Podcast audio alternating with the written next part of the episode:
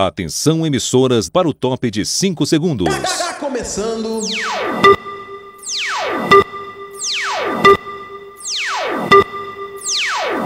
Space do Muca.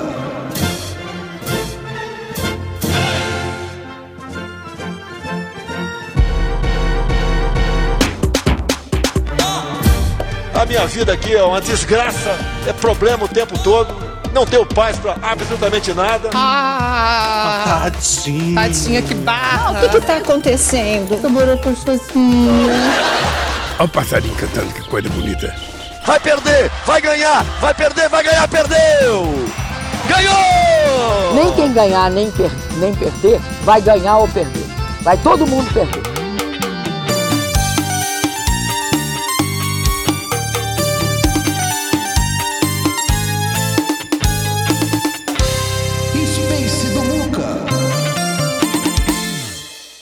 E aí, Spacers, está começando o Space do Muca. A partir de agora, você é minha convidada, você é meu convidado, são todos convidados para o resumo de notícias mais interativo desta plataforma.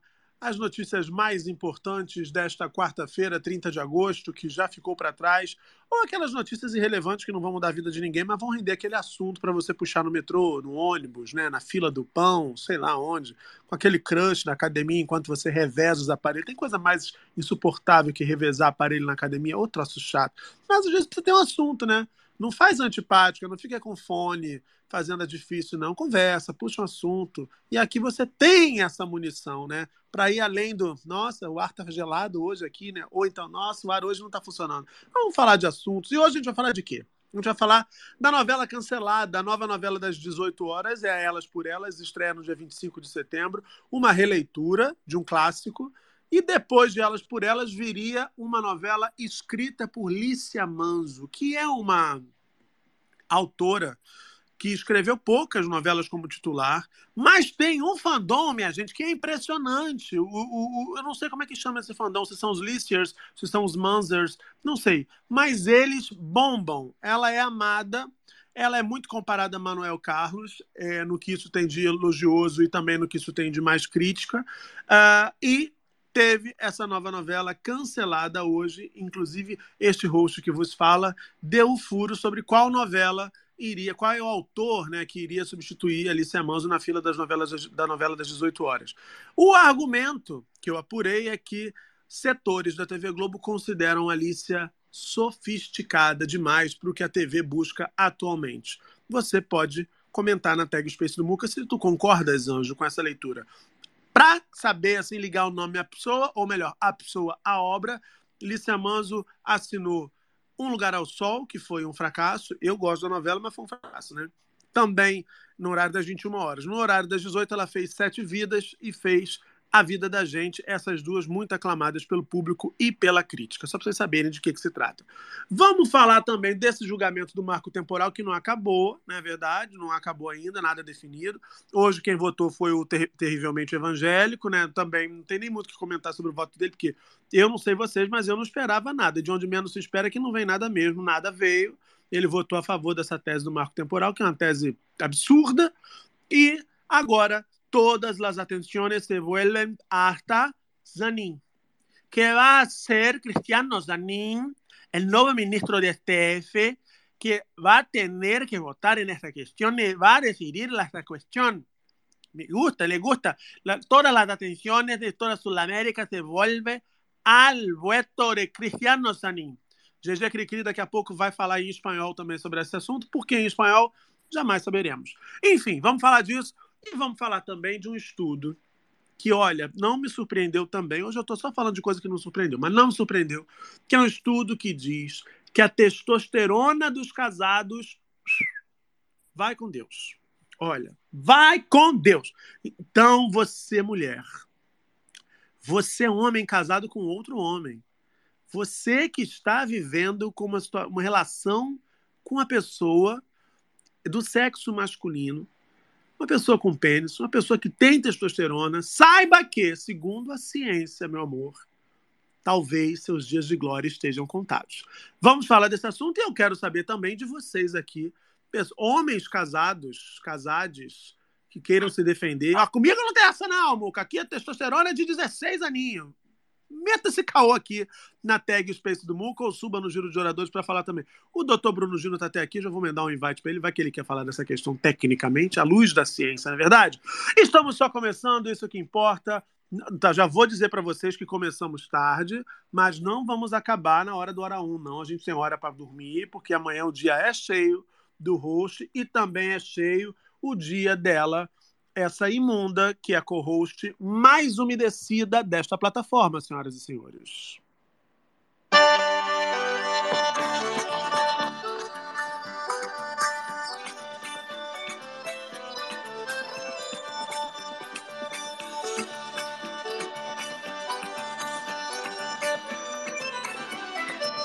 Nessa casa tem goteira,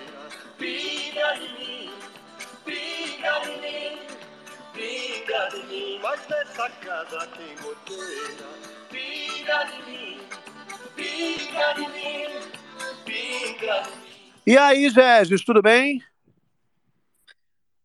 Oi, Muca. Oi, pessoal, tudo bem? Boa noite. Tá Aqui, dá uma vocês- tossidinha, tá com pigarrinho na garganta, vai. não tô não, eu tô meio achei ruim que era pigarro, Vocês me vai.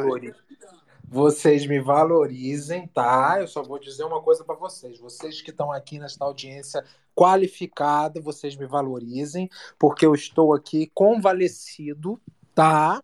Mas mesmo assim não falta ao meu horário de trabalho, Muca, porque assim, o Paulo Guedes falou e eu estou cumprindo que, é, que a gente que, que trabalha, a gente vai conseguir alcançar os nossos objetivos, não é mesmo?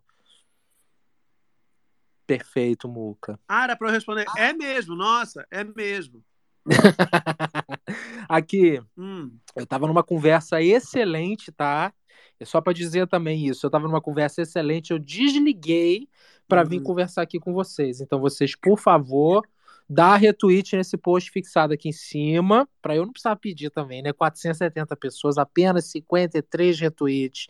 Vocês me ajudam a ajudar vocês, não é, Muca? E muitos assuntos pra gente falar.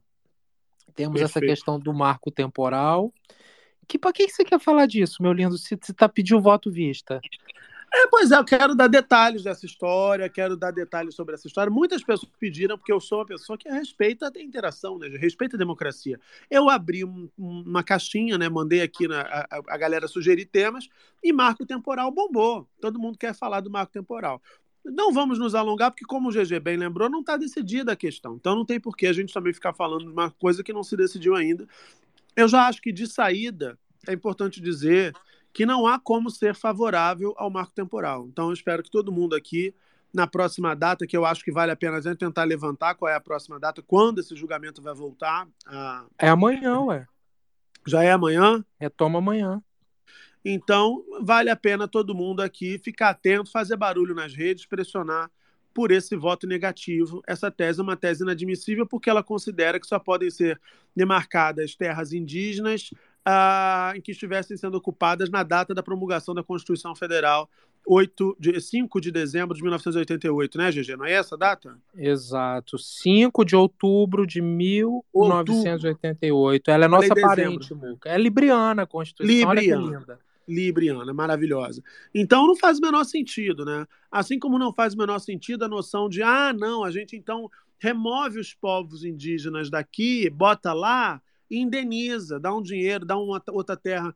Isso é de uma descompreensão, né, de uma ignorância sobre qual é a relação dos povos originários, dos povos indígenas com o território. Não é uma relação de posse da terra, de lote de terra não é sobre hectare, não é sobre nada disso. É sobre a relação com aquele território, com aquele pedaço de chão. Porque a natureza a, a, é sagrada para os povos originários, é, na- é sagrada para os povos indígenas. Né? Eu lembro que eu fiz uma matéria uma vez sobre cartografia, eles se orientam, por exemplo, é, algumas etnias pelo céu. Sabe? A gente olha mapas, então eles se orientam pelo céu. Então você muda de lugar, já muda completamente a própria orientação, a própria relação deles com esse território. Então, é muito importante pressionar contra esse marco temporal e eu espero de verdade que a gente não tenha essa dor de cabeça para administrar no fim do dia de amanhã, né, GG?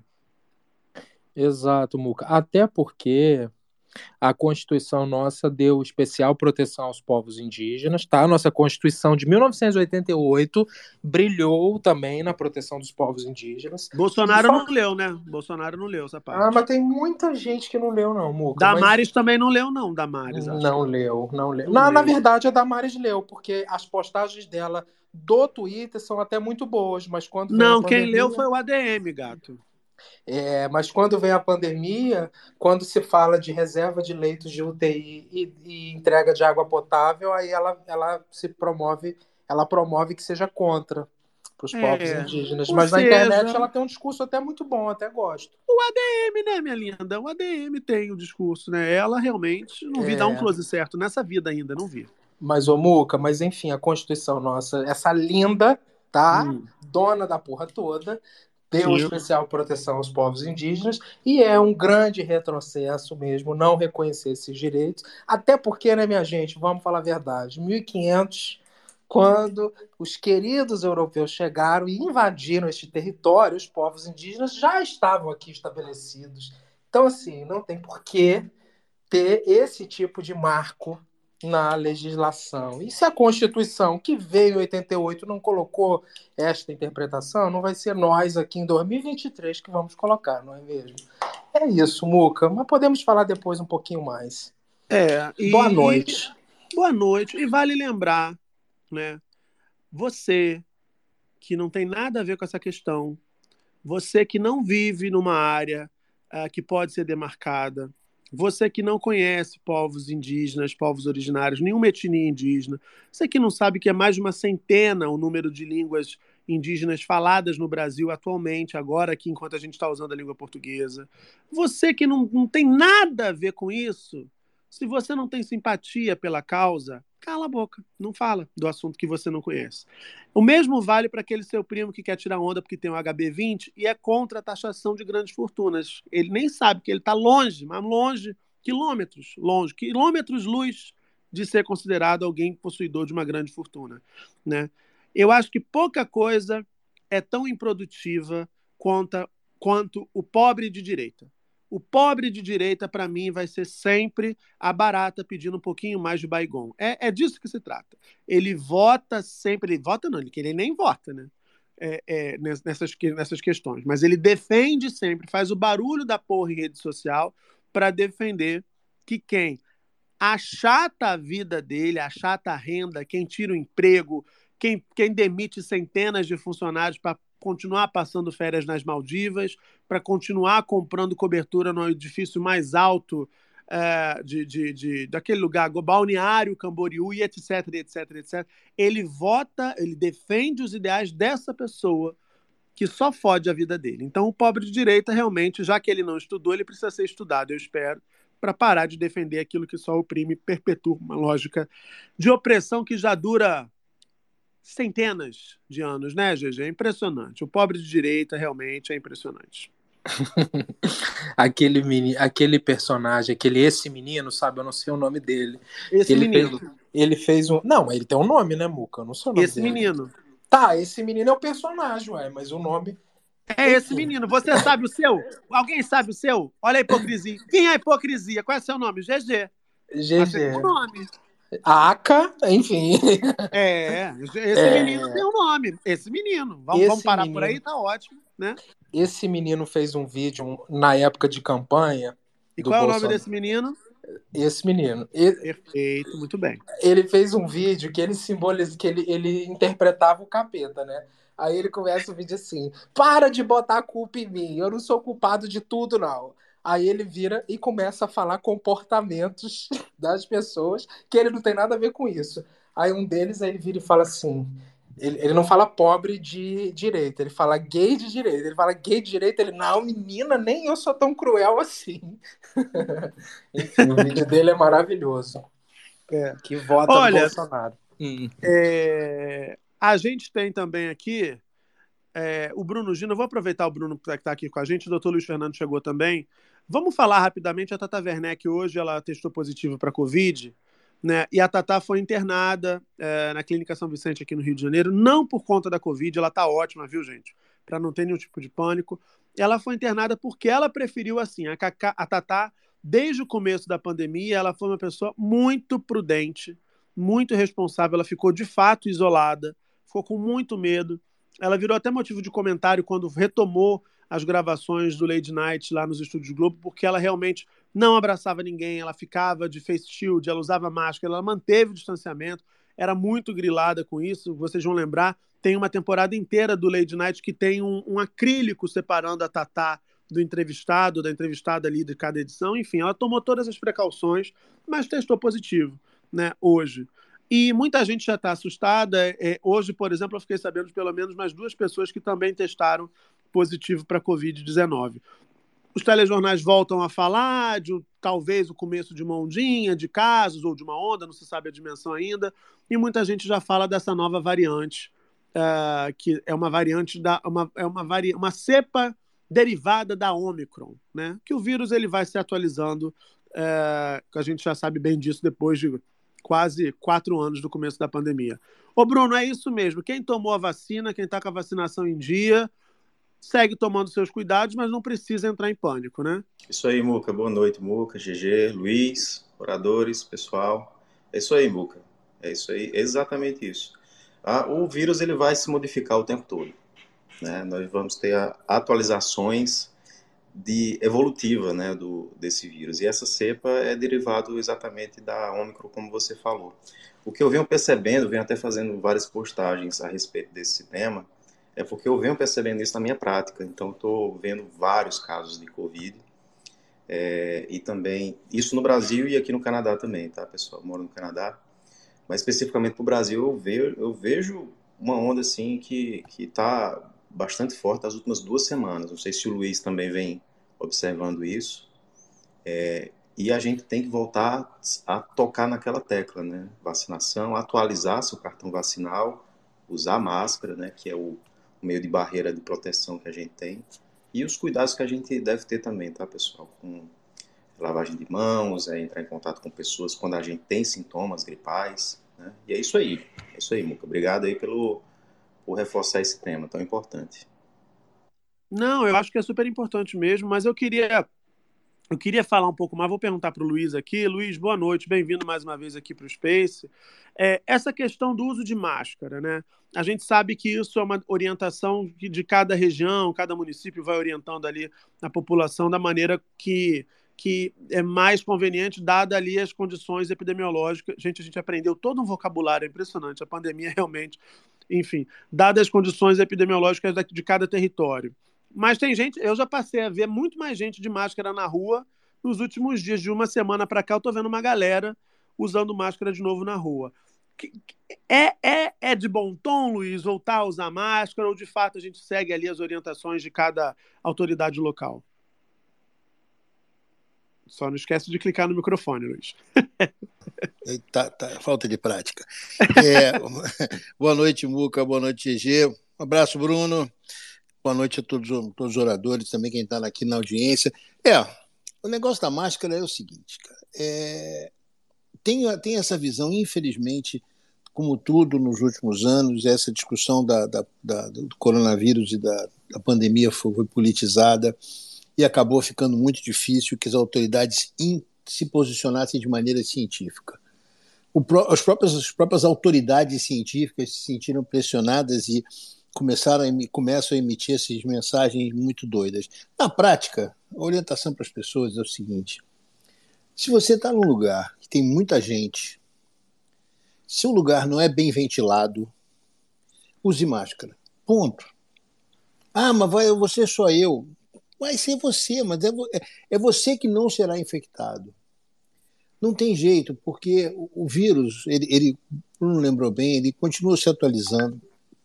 A gente tem variantes é, derivadas da Omicron circulando no Brasil e tem mais uma nova começando a circular no mundo também que está chegando. A vantagem é que, como a nossa vacina bivalente, que está no Brasil e a que está disponível aqui na América do Norte ainda, tem um componente da Ômicron no seu, na sua composição, elas protegem contra as formas graves e também contra a morte. Porém, eu sou obrigado a contar para todo mundo e lembrar todo mundo o seguinte: é uma segunda infecção de coronavírus, o segundo, o segundo episódio de Covid, aumenta o risco de mortalidade por todas as causas para as pessoas, não só pela própria Covid.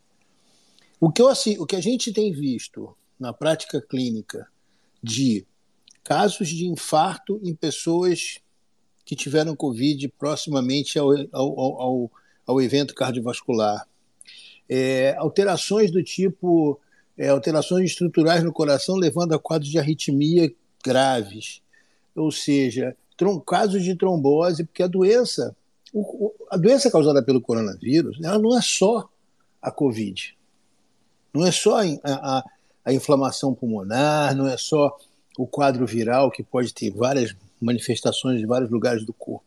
É uma doença inflamatória no corpo todo que, que ataca a parede das artérias, que leva à formação de trombos. Então, se alguém tem já na sua suas artérias da coronárias que levam para o coração um grau de entupimento, a chance que essa pessoa tem de ter um infarto é muito maior. Já se sabe que um segundo episódio de Covid aumenta o risco de mortalidade por todas as causas em 50%. Ou seja, não é só isso. E fora as consequências que a gente ainda está assistindo da chamada Covid longa. Então, além do fato de que nós estamos com um aumento de circulação do vírus, acabou de sair hoje, o Isaac publicou uma, um, um, um fio maravilhoso, né, agora há pouco à tarde, mostrando a positividade dos, dos testes nos laboratórios tem aumentado exponencialmente.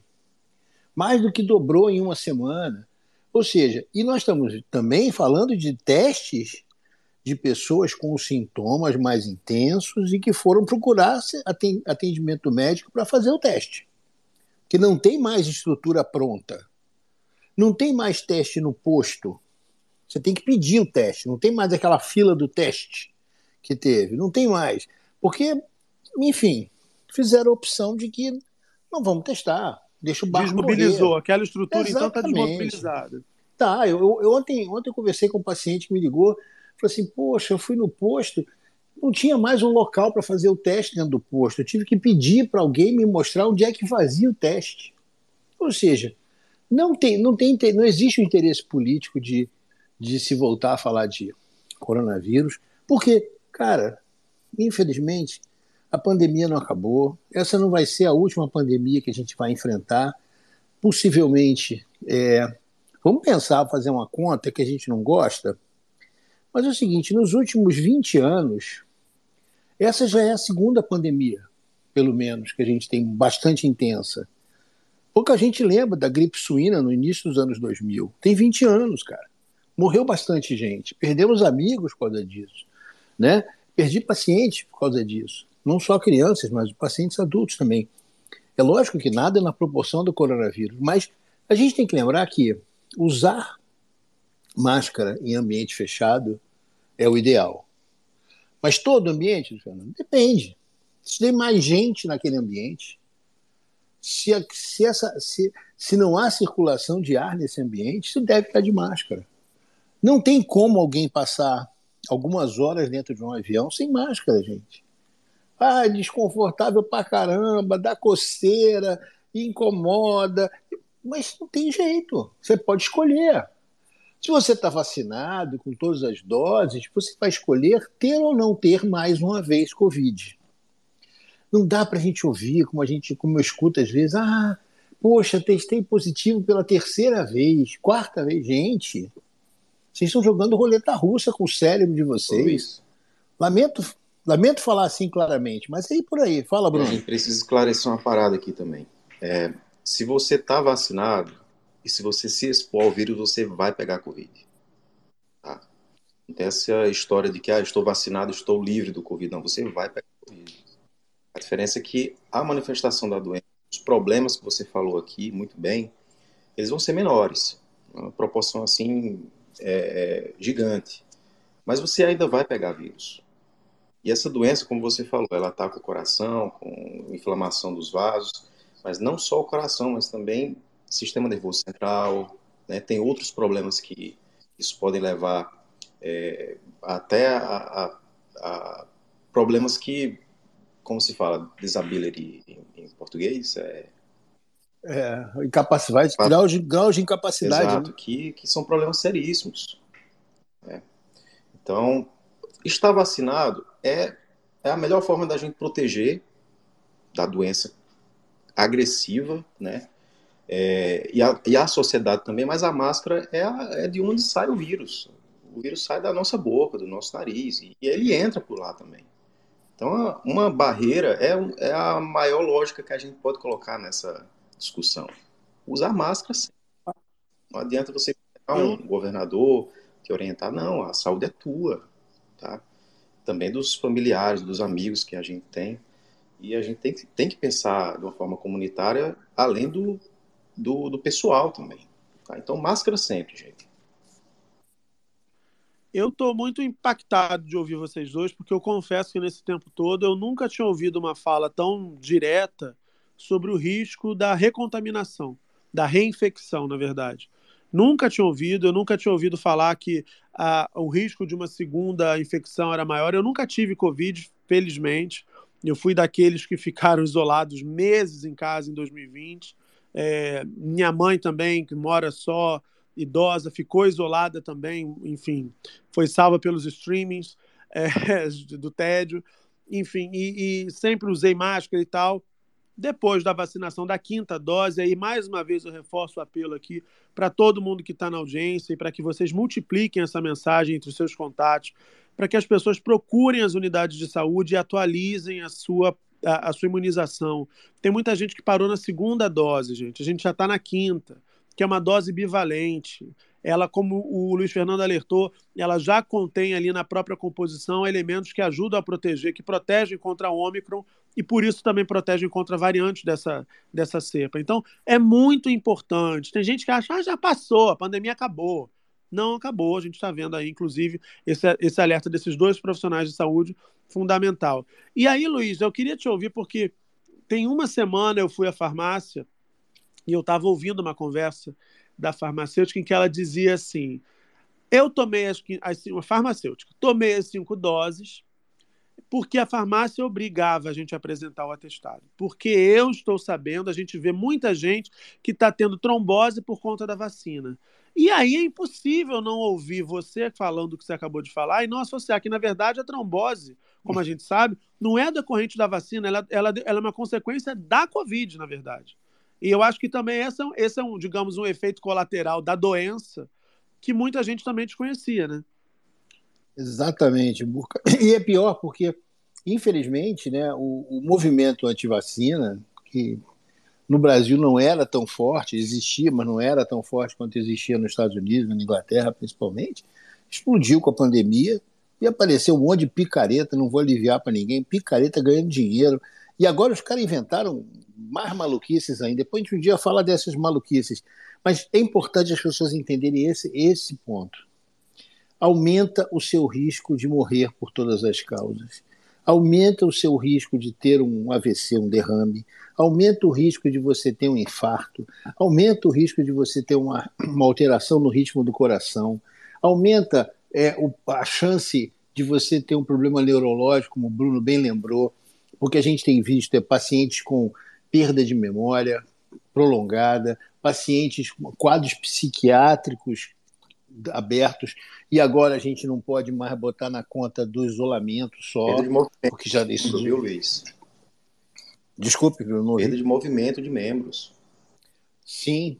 Olha, olha só, eu vou, eu vou contar a minha história. Eu tive Covid em março de 2020, nas primeiras semanas. Eu, eu viajei daqui dos Estados Unidos para o Brasil para dar umas palestras sobre a pandemia. Voltei para casa dia 13 para 14 de março de 2020. Eu comecei a ter febre alta. Fui fazer o teste. Foi uma dificuldade porque não tinha o teste ainda. Foi um perrengue danado.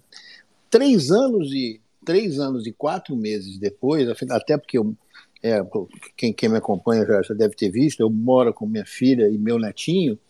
A gente tem um cuidado danado. Eu voltei a, a, a ter Covid.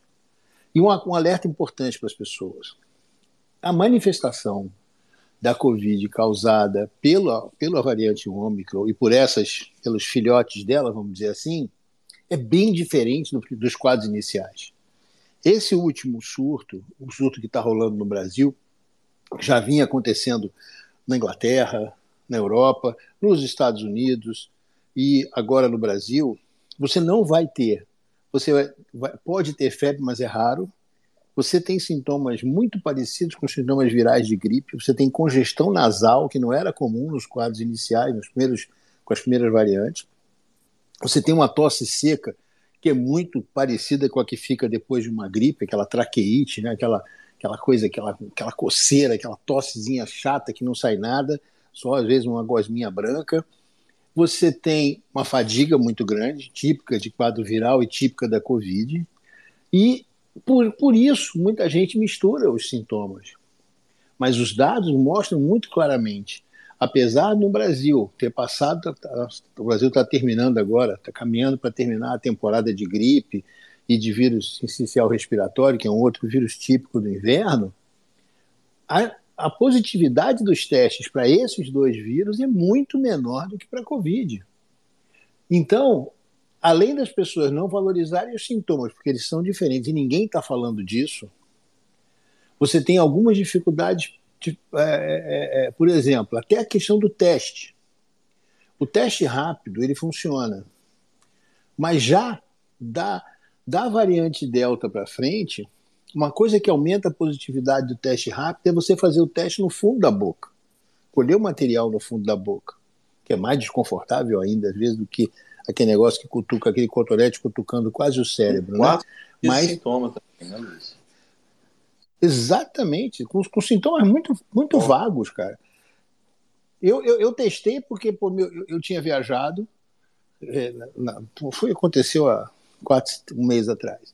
Eu tinha viajado, eu tinha ido a um lugar, a lugar muita, com muita gente, enfim, tinha me exposto, porque, mesmo de máscara no avião, mesmo de máscara no aeroporto, estava muito cheio o local que eu fui. E aí, é, meu filho chegou de, de viagem de também de outro, de outro, de outro estado. Quando ele chegou, no sábado, eu peguei o telefone, fiquei no, me tranquei no escritório, peguei o telefone, liguei para ele e falei assim: pô, dá um pulo na farmácia e compra um teste. Não tô legal. Não tá nada demais. Fui lá, fiz o teste, passei na garganta, deu positivo. Então ela tem esse detalhe: o teste rápido muitas vezes não dá positivo no primeiro dia do sintoma, dá positivo lá do segundo, terceiro dia, você já espalhou o vírus para outras pessoas da tua casa nessa hora, nessa altura do campeonato. E muita gente não vai fazer o PCR também, porque custa caro, não tem essa desmobilização, não tem mais as estruturas para se fazer o teste. E muita confusão do retorno, Muca. Vamos até dar um tempinho para a gente falar daqui a pouco, pedir para o Bruno ver como é que estão as coisas no Canadá, mas a confusão da informação de quando você volta, quanto tempo você fica afastado, quais são os seus cuidados, muita desinformação nessa parte também. Fala, GG, é, tá de mão levantada aí. Vocês, vou até contar para vocês uma história que hoje, o GG sabe disso, eu tinha um date hoje. eu ia encontrar um, um, rapaz, a gente tá, tá conversando e tal, e aquela história toda, que se conheceu e tá ficando. E aí ele começou a se sentir mal, e aí farmacêutico fez o teste, na hora quase vir aqui para casa, e o teste deu positivo. E aí a gente começou a conversar, eu falei, caramba, aquela história. Ele falou, não, é, é isso, agora eu vou, me, vou ficar afastado, o protocolo segue. Eu falei, e aí você fica, você fica quantos dias até refazer o teste? Ele falou, não, o protocolo não é mais esse. Não tem mais esse protocolo de refazer o teste para voltar. Você fica um determinado tempo, tempo afastado e volta. Mesmo se estiver positivo, você já se entende que você não transmite. Essa orientação que foi dada a ele, por exemplo. E aí eu fiquei assim, mas minha gente, não, não faz muito sentido você estar tá positivo. Quem é que vai determinar se transmite ou se não transmite se você segue positivo? Eu, eu percebi exatamente essa insegurança nesse protocolo do retorno depois da infecção, né?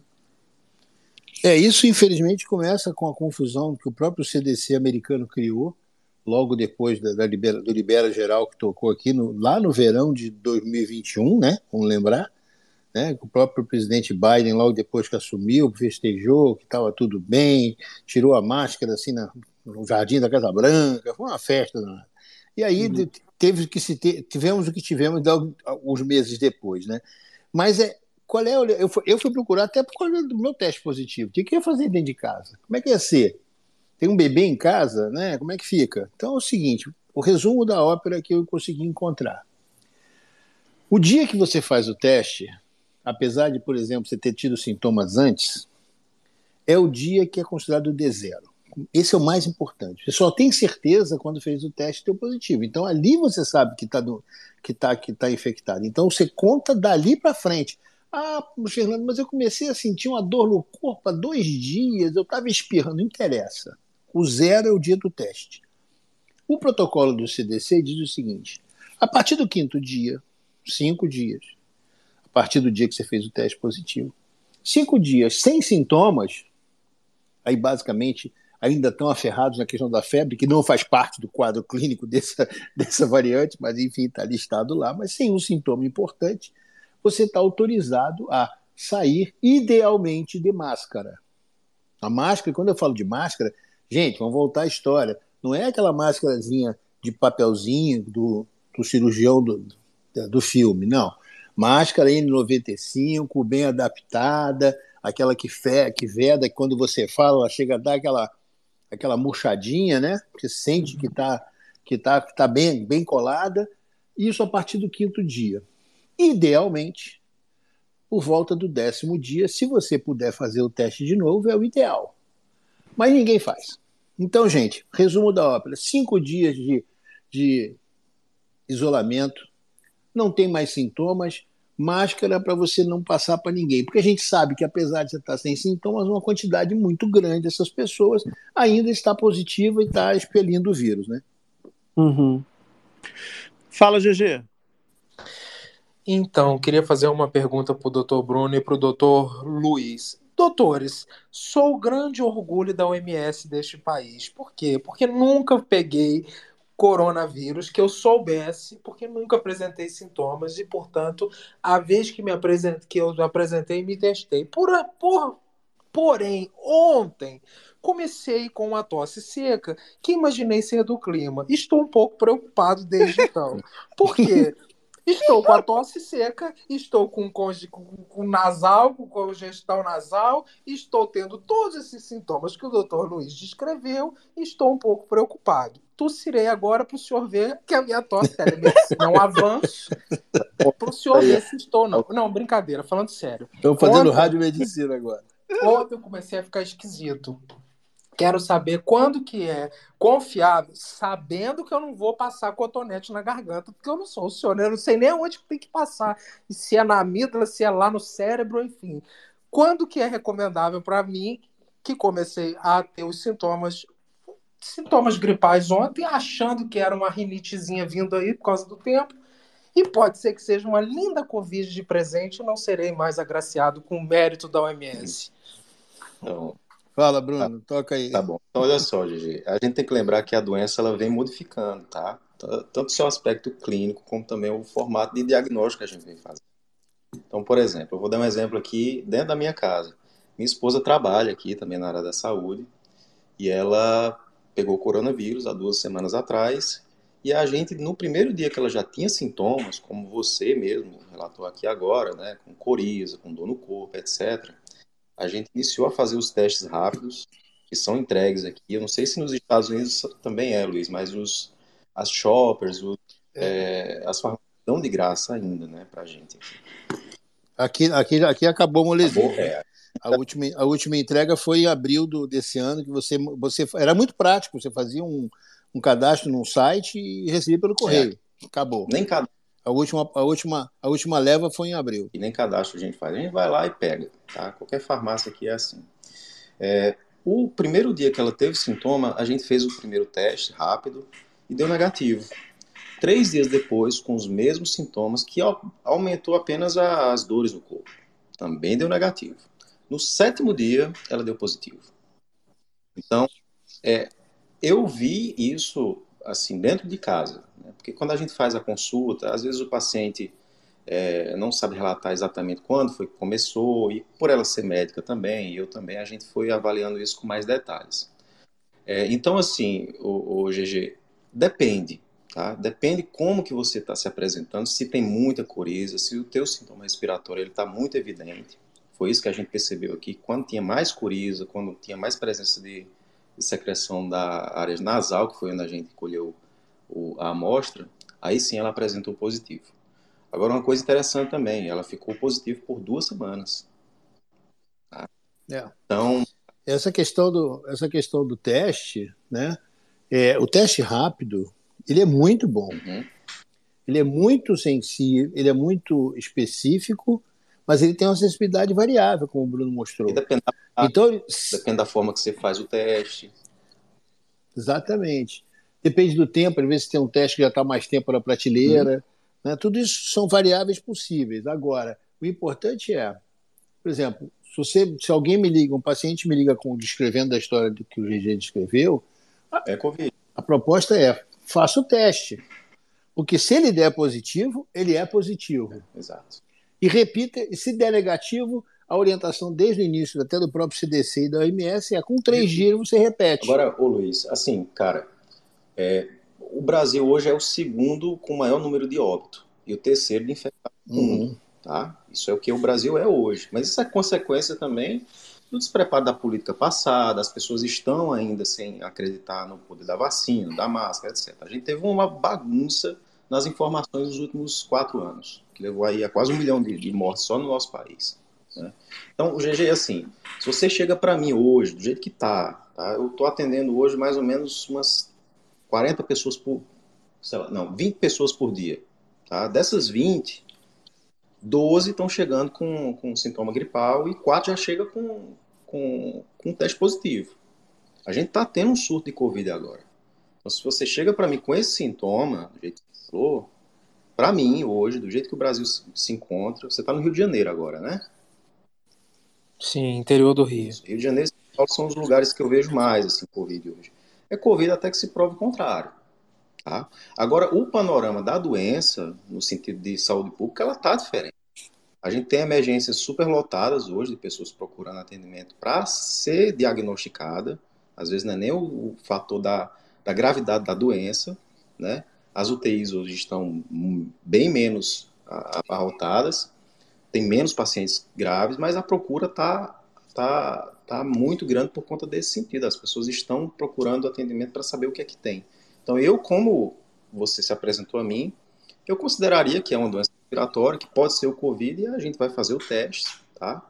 E temos que, que, que, é, descartar a, a possibilidade de Covid. Esse é o meu pensamento. Não. Perfeito. E, E a, e a minha a partir, última de agora, pergunta. a partir de agora, GG, máscara. É isso. Ah, não, Tá? eu não, eu, eu trabalho de, de casa e eu moro sozinho, então eu não, não tenho trabalha, na verdade, Hip- nem bem. hipótese. eu não tenho hipótese alguma de. Assina minha carteira, Buca. Enfim, eu não tenho hipótese de, de contaminar ninguém. A única hipótese seria se eu fosse para academia malhar, mas infelizmente eu estou convalescido, não estou podendo. O corpo que entende. Eu queria saber outra coisa. Os meus sintomas, geralmente de rinite e tudo, eu me medicando com os remedinhos de rinite e tudo, que eu tenho sempre quando muda o tempo, eles somem em dois, três dias. E contando que os sintomas gripais começou na terça, hoje é quarta, eu tô- já que vocês estão falando desses sintomas, eu vou, vou ver se eu faço teste na sexta. É, se os sintomas desaparecerem, eu posso ficar tranquilo ou era bom que eu refaça o teste em sete dias, igual a esposa do Bruno? Ou ela só refez porque os sintomas permaneceram? Permaneceram. Eu, eu só libero meus pacientes. O que, que acontece? Quando você chega para mim com esse sintoma, o que é que eu faço, tá, gente? Eu não tenho nenhum protocolo, é o protocolo do Bruno aqui. Eu dou um atestado de dois dias, peço o exame. E lembrando, né, que não é consulta médica, é só Uhum. uma coisa geral para que a galera saiba. Eu que estou abusando do Bruno para trazer isso Tem é que só me gente, um ligar, caso, um caso hipotético aqui, né? Tem que me ligar depois pra gente conversar isso aí, viu? Como é, como é que é, como é é a história? Alegadamente. É... Supostamente, né, doutor Rui? Supostamente, supostamente. Tô servindo de exemplo para ficar bem didático Supostamente ciência, você. em prol da ciência, o GG está se, se colocando nesse papel, né, GG? Supostamente está com esses sintomas. Pronto, vai. Então, o que é que eu faço? Lógico, vamos tratar os sintomas. Tem paciente que tem diarreia também, né? E aí a gente passa hidratação oral, náusea, para vonal para náusea, etc. Vamos tratar os sintomas. E aí eu dou um atestado de dois dias e peço o teste de Covid pelo PCR, porque é o tempo que se leva para ver se o resultado está positivo. Positivou, eu dou um atestado de cinco dias e falo, olha, Se lá no último dia você não tiver mais nenhum sintoma, você está liberado. Se você ainda tiver sintoma, ah, doutor, mas eu estou com dor no corpo, volta para a gente fazer a reavaliação. Então, é importante você ser acompanhado, tá? Então, cada caso é um caso. De uma maneira geral, eu faço assim, porque dá tempo a gente ter o diagnóstico por laboratório, com esses dois dias afastados, tá? Afastado, afastado mesmo. É, e aí, os cinco, cinco dias após o, o, teste positivo, e ainda dizendo: olha, se você não tiver mais nada, está liberado, volta para tua vida normal, volta a usar máscara, porque não é legal pegar Covid, de novo, né, mesmo vacinado. E se tiver sintoma, volta para a gente ver o que é está acontecendo. Tá? Então, essa é a recomendação que eu dou hoje. A gente está tendo um, um, surto de Covid. Um fato. O, o GG está com sintoma de Covid, tá, gente? Isso aí é claro. A gente tem que deixar claro. O Muca teve essa, essa, essa, esse relato que ele falou, que, que a pessoa deu positivo antes de encontrá-lo hoje. Não foi hoje, né, Muca? Você falou? Foi hoje, foi hoje. Então, todo mundo sabe de alguém que está positivo hoje. A gente teve a Tata Werneck, que, que hoje também testou positivo. O Jonathan Azevedo também, par dela na novela das nove, também testou positivo. Ambos estão bem. A Tata se internou no hospital porque ela se sente mais tranquila assim, longe da filha pequena. E a Tata foi muito cuidadosa ao longo de toda a pandemia. Então, assim, é, há tempos, por exemplo, eu não sei a galera que está aqui ouvindo, há tempos eu não ouço falar num único dia de tanta gente é, testar positivo para Covid. E a gente já voltou a ter, inclusive, aqui no Jornal Local do Rio de Janeiro, matérias falando dessa situação. Então, vamos, vamos fazer a nossa parte. Eu queria reforçar o pedido. É, muitas perguntas aqui específicas demais e, e, entendam, por favor, que tanto o Bruno quanto o Luiz eles não podem descer no nível de um atendimento pessoal aqui, porque não é a proposta. Orientação sobre vacina, ah, tomei só duas doses, já posso pular para bivalente ou volto direto para a terceira dose vá à unidade de saúde e lá você tem profissionais que vão estar adequados, vão estar é, aptos a te informar sobre qual procedimento, qual protocolo adequado. O importante é vá à unidade básica de saúde atrás da vacina. Não importa se você vai tomar a terceira dose, se você vai direto para a bivalente, o importante é que você siga tomando a vacinação, siga completando o seu calendário de imunização. Esse é o ponto.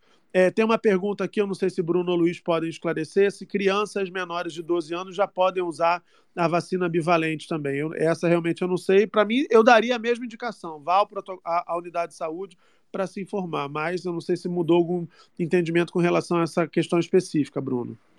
Tá, é, a, eu, o que eu sei é que a, a Pfizer tem a bivalente, tá? É, e ela está disponível para pessoas é, com 12 anos ou mais. Tá? Então, eu não sei se o Luiz tem alguma, alguma novidade aí em relação a isso.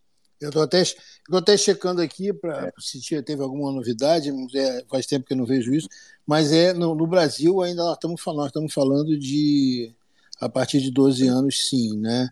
É, a gente está e tem algumas coisas interessantes, é que é o seguinte, vai, vai, vai, se falar muito nas próximas semanas, talvez, porque aqui nos Estados Unidos e provavelmente para o Canadá também vai estar disponível vai estar disponível a atualização desse ano. Uhum. Então vai começar a se falar nessa nova vacina, que essa sim está atualizada com relação à variante XBB.1.5, uhum. né? Que, que não seria é para nós aqui a sexta dose. Essa é que seria a sexta dose e que, e que não é essa essa outra mais nova de nova que está aparecendo, entendeu? Sim, ela já ela vai, ela vai chegar atualizada para o início do ano, vamos dizer assim, do ano desse ano agora, né? Atrasada, como aliás isso acontece com a vacina da gripe também, gente. Então, gente, vamos é, entender. É, é, é, porque a galera ficou meio sommelier de vacina e é, e é bom dizer assim: é tipo o iPhone, vai lançar o 15, ninguém tem grana para comprar, só quem vai ser taxado é a grande fortuna. Aí você faz o quê? Compra o 14 que vai cair o preço. A vacinação é o mesmo princípio. Ela sempre vai correr atrás, infelizmente ela vai, porque não tem como a ciência se antecipar e falar assim, ah, agora o vírus vai evoluir assim, vou lançar essa vacina aqui, não tem como. Então o vírus evolui, a partir da evolução do vírus é que os cientistas preparam a atualização da vacina. A gente sempre vai estar tá pelo menos um, uma variante aí atrasada em relação é. ao desenvolvimento da doença. Mas o importante é que ainda assim não é um carro que você vai comprar zero também, até porque o carro zero que você compra, que sai da concessionária, já não é mais zero. O importante é que você mantenha o protocolo de imunização atualizado. Não é isso, Bruno? Não é isso, Luiz? Isso. E o importante, Muca, é lembrar o seguinte: a ideia de. O Bruno lembrou bem isso. A ideia da vacina é proteger contra a forma grave e contra a morte, contra a hospitalização e morte. Isso vacina, as vacinas, todas elas têm feito muito bem. O problema é, até, até um mês atrás, apesar de tudo isso, no Brasil, você tinha uma, uma, uma, conta absurda de perto de 30 milhões de brasileiros que não tomou nenhuma dose. Exato. Não é estar tá na primeira, não, ou na segunda.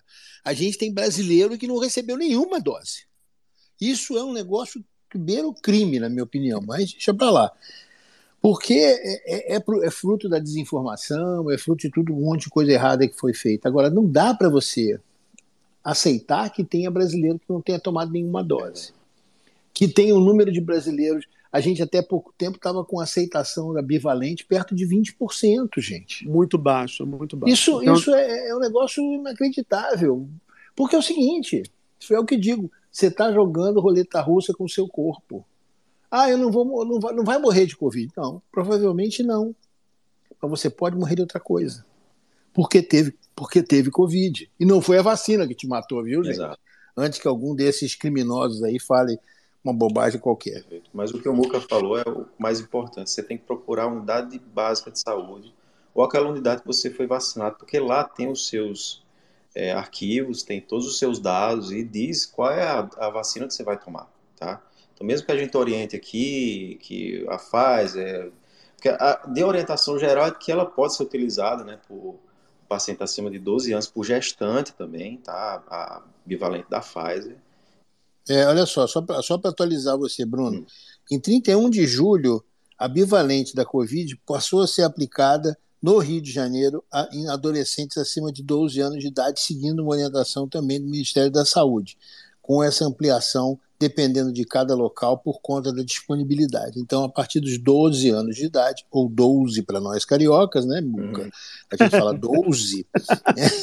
a gente não fala 12, a gente fala 12. Então, a partir dos 12 anos de idade, os cariocas podem tomar a vacina bivalente. Em outros, em outros locais do Brasil, provavelmente também vai depender aí da disponibilidade. Da disponibilidade. Só para atualizar, Bruno. E olha só, uma coisa importante que o Bruno falou. Eu não consigo parar de falar, gente, é uma desgraça aí. É seguinte, esse, isso que ele falou, o Brasil, você tem a vacina no, no seu celular, gente no site do governo. Aqui no, no poderoso Irmão do Norte, né? No grande Irmão do Norte, você não tem, cara. Dependendo do estado que você tomou a vacina, eu tomei minhas, minhas primeiras doses na Flórida, né? Por acaso hoje eu estou aqui na Flórida, mas eu tomei as primeiras doses na Flórida. Eu não tenho certificado digital de vacinação. Vou tomar... Porque esse país aqui não, não é tão moderno assim, entendeu? A outra que eu tomei na Virgínia tem. Quer dizer, você vê que quanto que é importante a gente ter o SUS, a gente ter um sistema centralizado, coordenado e organizado no Brasil. E, e, nem todo mundo tem, né? Até aqui que é saúde pública, você pode tomar 50 vacinas que ninguém, ninguém vai nem saber que foi 50. Tá vendo? É, e eu, base do acredito. Só para gente, só para não ter complexo de vira-lata, é. viu, gente? Porque o nosso é muito melhor que os é outros. Foda. Né? É isso. O SUS é foda, meu irmão. O SUS é foda. O SUS é foda, é isso. Defendamos é isso aí. o SUS. Olha só, quero agradecer muito ao Bruno e ao Luiz Fernando por esse alerta. Realmente eu acho que a gente prestou um serviço importantíssimo.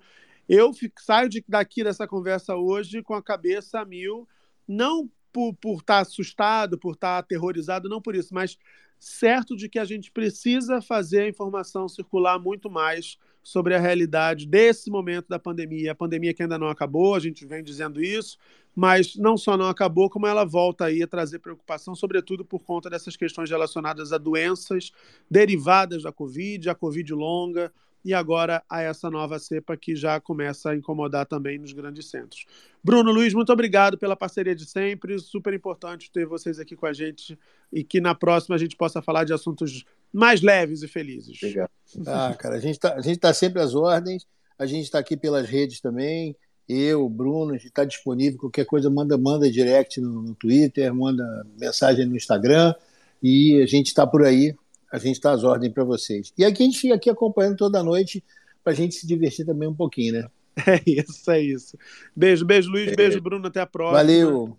Ó, e sigam eles, tá, gente? Sigam o Bruno, sigam o Luiz aqui. Vocês viram a quantidade de informação, informação confiável que vocês podem ter acesso. Então sigam os dois aqui, não só no Twitter, mas também no Instagram, em todas as plataformas. Valeu, gente. Obrigado mesmo. GG, a senhora vá tomar vergonha nessa, nessa cara imunda e vá fazer esse teste, hein, GG? Ai, Muca, eu vou ter que fazer um teste, inclusive. Achei, achei o doutor Bruno dando atestado de dois dias, achei pouco, tá? Porque eu vou meter um atestado no senhor e vou sumir, só volto na outra semana. É, E vou aparecer no detal aqueles, né? Meu Deus, ele quer ser cancelado. Ô, ô, ô, Mentira, gente, Marco jamais. Túlio, me socorre, Marco Túlio. Ele não pode ver a de Jamais. banana em Júpiter, que ele pega uma nave espacial e vai a Júpiter escorregar lá. Eu estou ótimo, Muca. Você pode perceber pela minha voz que eu tô ótimo, eu tô incrível. Claro, tô... Leda Naglia, há quanto tempo, Leda? Eu tô com uma voz incrível e é isso, tá Fala tudo assim, bem. sem censura. Sem censura. Começou fala. sem censura. Fala, Bolsonaro 22, só pra ver uma coisa. Jamais, aí eu não tenho como. Então não é a Leda. Aqui, vamos. vamos... Marco Túlio, boa noite, bem-vindo ao Space do Muca, querido. Tudo bem? E Marco Túlio foi de, foi de Americana, GG, será? Talvez, né? Não tava. Oi, Muca, boa noite, boa noite. Não tava conseguindo é, abrir o microfone. Marco Túlio, você gosta das novelas de Lícia Manzo, Marco Túlio? Eu gosto, Muca, gosto bastante. Eu, como você falou, também gostei de, de Um Lugar ao Sol, apesar dos pesares. Gostei Gente, muito uma novela que nos oferece não um, mas dois Cauãs, é, já é uma novela maravilhosa, já começa por aí. Né? Ex- Exatamente, exatamente. Agora, falando sério, eu acho, eu acho a Alicia, eu acho a Alicia uma autora muito bacana. Eu gosto muito dos textos da- da- dela, gosto muito da, da forma como ela constrói, sobretudo, ah, personagens que não são maniqueístas e diálogos mais densos, porque eu acho que tem uma tendência, e é muito compreensível. Eu fiz um post lá no Instagram falando disso, galera, hoje. Tem uma tendência de pasteurizar, porque está tudo muito difícil. A verdade é que é, todo mundo tomou prejuízo na pandemia, todo mundo que produz conteúdo, né, todas as emissoras, notadamente com a Globo não é diferente, até pelo volume de conteúdo que ela produz. Ninguém produz próximo do que a Globo no Brasil. É, e depois de tanto prejuízo, é óbvio que a tendência é tentar arriscar o mínimo possível. Então, vamos numa fórmula que dá resultado. Eu já posso apontar para vocês que a fórmula do remake, a partir de Pantanal, é uma fórmula que foi bem avaliada e a gente vai ver muito remake aí de, de cara. Já vai ter elas por elas na sequência. Já tem aí Vale Tudo para 2025, comemorando aí os, os, os quantos anos são? 60 anos de Globo, não é isso? 60 em 2025. Então, assim, e fora outros né, que a gente pode se surpreender no meio do caminho. Então, já é uma fórmula que me parece bem sucedida, não, exprimindo esse desejo de vamos evitar arriscar. Por quê? Alicia Manzo, para quem não sabe da história, ela escreveu a primeira novela dela solo, foi A Vida da Gente, né, em 2011. Em 2015, ela fez Sete Vidas, ambas no horário das 18 horas, ambas muito elogiadas pelo público e pela crítica. Aí, na sequência, em 2021, ela foi promovida, né, como se diz internamente, ela foi para o horário nobre das nove da noite e fez Um Lugar ao Sol. Um Lugar ao Sol é uma novela que, infelizmente, entrou para a história como o maior fracasso do horário. Só que eu acho que a conjuntura explica muito mais esse fracasso do que a própria trama. Um Lugar ao Sol foi, foi exibida quando ela já estava praticamente toda gravada. Né? Foi a primeira novela inédita depois daquele baque todo da pandemia. Então, várias, várias camadas nos ajudam a entender esse fracasso. A primeira, para mim, é ela vinha de uma. Ela pegou o público depois de uma reprise, da exibição de uma reprise, de Império. E todo mundo aqui vai lembrar como os nossos hábitos de consumo de conteúdo mudaram drasticamente durante a pandemia. Todo mundo que podia redescobriu ou descobriu as plataformas de streaming porque não tinha conteúdo inédito na TV, mas tinha muita coisa, um universo vastíssimo a se desbravar no streaming. Muita gente deixou de ver a novela naquele horário, então mudou o hábito.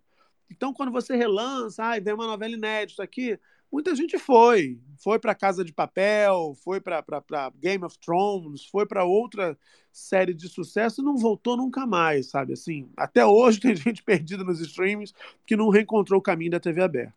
Além disso, Um Lugar ao Sol, como eu disse, ela foi, ela foi é, colocada no ar quando já estava praticamente toda gravada. Isso dificulta muito ajustes na narrativa da novela, né?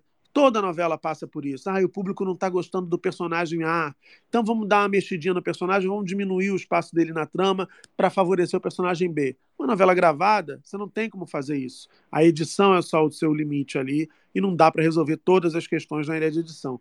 Então, assim, foi uma novela apontada, exibida como uma obra fechada, uma novela que resultou fria, e que não respondia, não dava ali uh, nenhum tipo de retorno aos feedbacks enviados pela audiência. Então, era problemática pela própria natureza, era um desafio enorme e acabou se tornando uma novela muito impopular.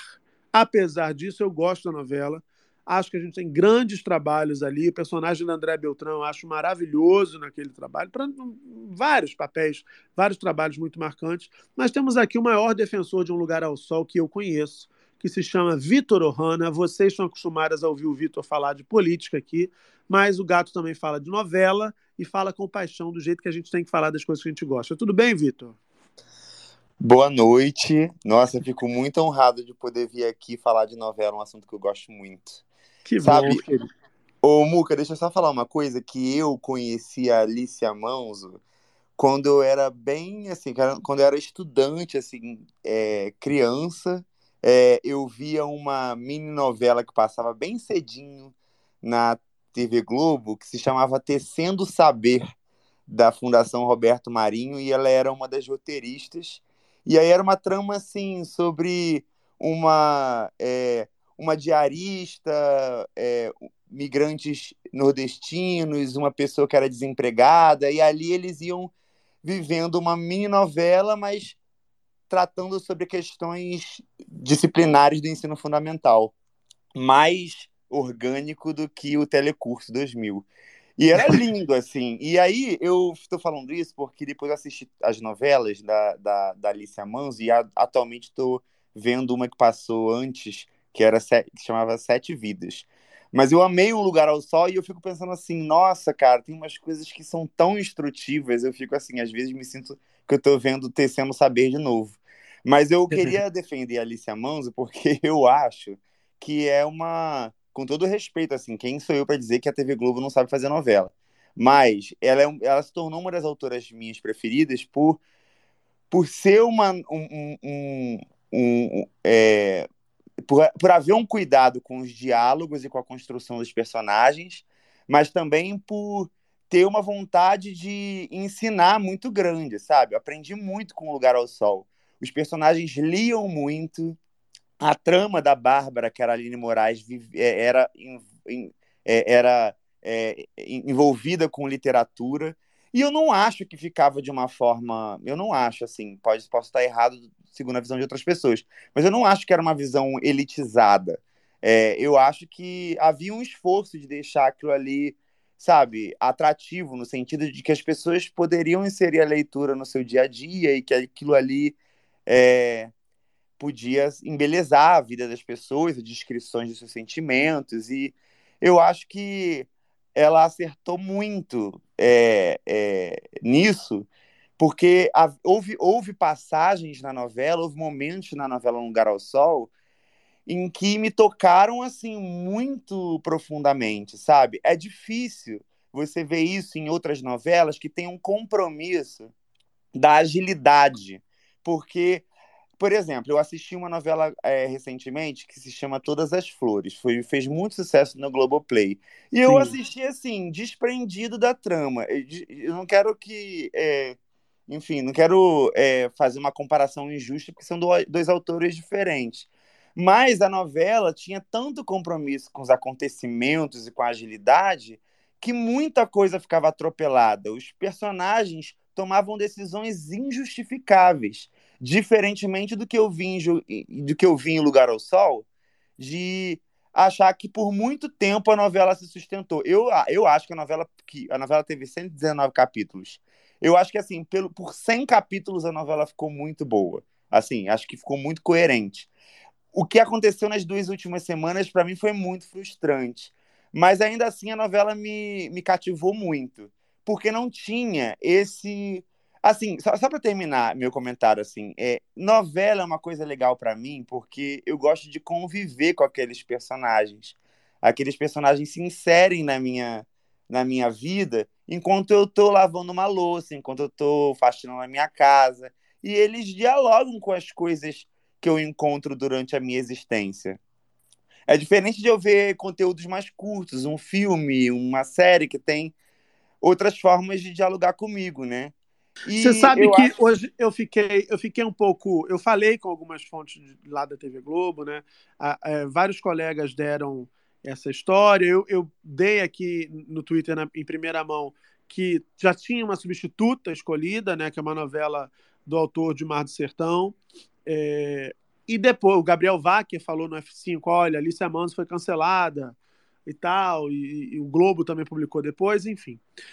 E algumas dessas matérias do- dos colegas traziam essa questão assim, a Globo entende que a Alice é sofisticada demais. É, para o que se entende agora como desejável pela emissora. Eu fui atrás para tentar saber o que, que era isso. E de fato é esse o entendimento, que ela é sofisticada demais para um momento em que a TV precisa ser popular, né? E eu fiquei pensando, até fiz uma, uma postagem no Instagram chamei aqui no Twitter a galera para ir lá debater, se o sofisticado também não pode ser popular. Porque eu acho que tem uma diferença. é, A, a Alicia também sofre críticas, eu acho que, em alguma medida, elas são merecidas, de que a, a, a trama dela é uma trama que está muito presa no universo elitizado, da classe média branca brasileira. Tinha lá Sete Vidas com a história do iate, é, é, enfim, um universo outro. Agora, eu também fico me perguntando. É, é claro que é, não está em discussão a questão de representatividade, que eu acho que tem que ter, o elenco tem que ser diverso, independente da história que se conte, a gente vive no Brasil. O Brasil é um país diverso. Ponto. Isso para mim não tem negociação. Mas eu também fico me perguntando se não há espaço para uma diversidade de abordagens sobre a existência humana. Sabe? Então, assim, você pode ter uma novela que, que, que fale de questões mais, mais densas, né? que traga dramas mais existenciais e que seja popular. Né? A Alicia é muito comparada ao Manuel Carlos, aí eu quero ouvir o Marco Túlio sobre isso, ela colaborou com o Manuel Carlos em algumas obras, né?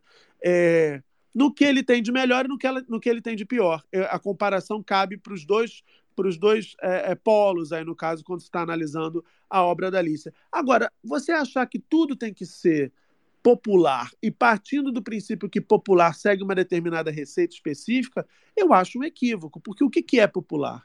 O mesmo público que saudou, é, é, que rejeitou é, Um Lugar ao Sol, é, abraçou, por exemplo, é, é, lá na, na, TV aberta, esse mesmo público, abraçou Vale Tudo. Vale Tudo é uma novela sofisticadíssima. Eu não acho Vale Tudo uma novela popular, sobretudo quando você começa a entender a crítica social, tudo que está por trás. Estou falando do subtexto, né? É uma novela clássica, você tem vilã, tem mocinho, é outra história, né? Na verdade, é outra história. Eu acho que não é sobre ser sofisticado, ser popular, ser elitizado. É sobre como é que essa narrativa está sendo apresentada. Uma novela clássica como Vale Tudo, ela tem vilã, a vilã você tem que odiar, e tem a mocinha que você tem que morrer de pena dela querer botar no potinho dentro da sua casa. As tramas do Manuel Carlos, as tramas da Alicia, não necessariamente tem essa dose tão alta de maniqueísmo, né, Marco Túlio? Queria, queria te ouvir sobre isso. Sim, não, exatamente. É, e é curioso, você tá estava escutando você falar.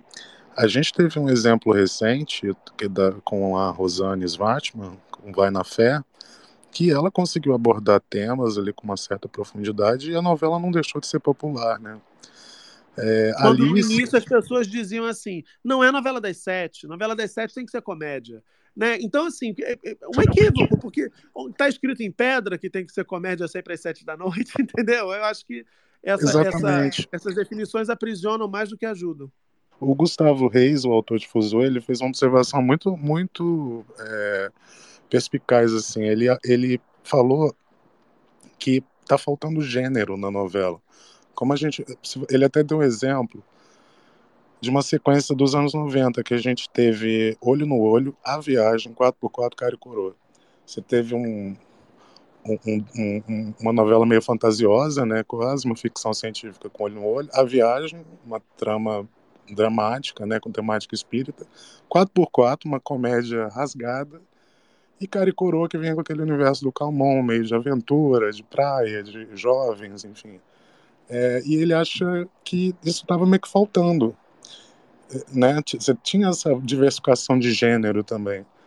E é exatamente isso que você falou. Não necessariamente é, precisa ser só comédia pastelão às sete da noite. Né? Você consegue ter uma variedade maior de gêneros. Eu acho isso bem, bem interessante, esse ponto que ele, que ele levantou. E a Alicia, apesar de, a, a, o que existe nas obras dela é uma qualidade de, de texto, de diálogo, que é irrepreensível. Mas ela também já fez programas populares, Diarista, Sai de Baixo, Malhação. Então, não é incapacidade da autora. Eu acho que é como você falou. Pode ter detectado um momento que, principalmente talvez ali no horário das seis, em que aquela trama não coubesse, não, for, não tivesse ali é, cumprindo a expectativa que eles estão precisando no momento, enfim, porque eles fazem pesquisas, né? É, mas eu acho que é exatamente o que você falou, não tem não necessariamente o que é sofisticado não pode ser popular, entendeu? Dá para dá para encontrar o equilíbrio. Você deu o um exemplo perfeito aí que é que é Vale Tudo, que é o remake vai ser feito pela Manuela Dias, que também enfrentou lá em Amor de Mãe uns pedidos para é, deixar o texto menos sofisticado. Lembro que a sinopse... E, e, veja só, e veja só, olha isso, como é paradoxal. Amor de Mãe. A, a crítica amou a novela. O público gostou em parte, mas era uma novela extremamente popular. Era uma novela extremamente popular. A, a Dona Lourdes, tanto que vai ter um filme agora sobre a Dona Lourdes com a Regina Casé. Né? Então, assim, é, é, mu é, muito é muito tênue essa definição do que, que é sofisticado, do que pode ser popular. É Bom Sucesso, alguém comentou na tag, Bom Sucesso foi uma novela linda, é, sofisticadíssima, sofisticadíssima e extremamente popular né, fez muito sucesso. Tinha lá a questão do vilão, meu amigo Babaioff lá fazia aquele vilão com aquela cueca vermelha deliciosa sempre em cena. Enfim, fez muito sucesso. Então, assim, são, são muitas variáveis. O que eu acho que fica aqui já o meu pedido, o meu desejo de fã é, do gênero, de fã do texto da Alicia é, e das produções que a Globo sabe fazer, é que eu acho que já que tiraram da fila das seis, eu acho que a Alicia tem tudo para fazer no Globoplay a, o This Is Us do Brasil. Sabe, aquele grande drama existencial, aquelas, aqueles personagens cheios de conflitos que vão fazer a gente se arrebentar de chorar, chorar escorregando na parede do box do banheiro. E, e, e quem faz terapia, discutir na terapia aquela cena, aquela frase, aquele, aquele. Eu acho que a Alicia é a pessoa para criar esse, essa versão, esse drama brasileiro, versão This Is Us, é, aqui do nosso país, no streaming. Eu acho que ela é essa pessoa. Deixa eu ver o Felipe Fenja aqui, tá quietinho, não falou nada. Felipe, calada vence na Fazenda. Aqui não tá vencendo, não, viu? Boa noite, querido.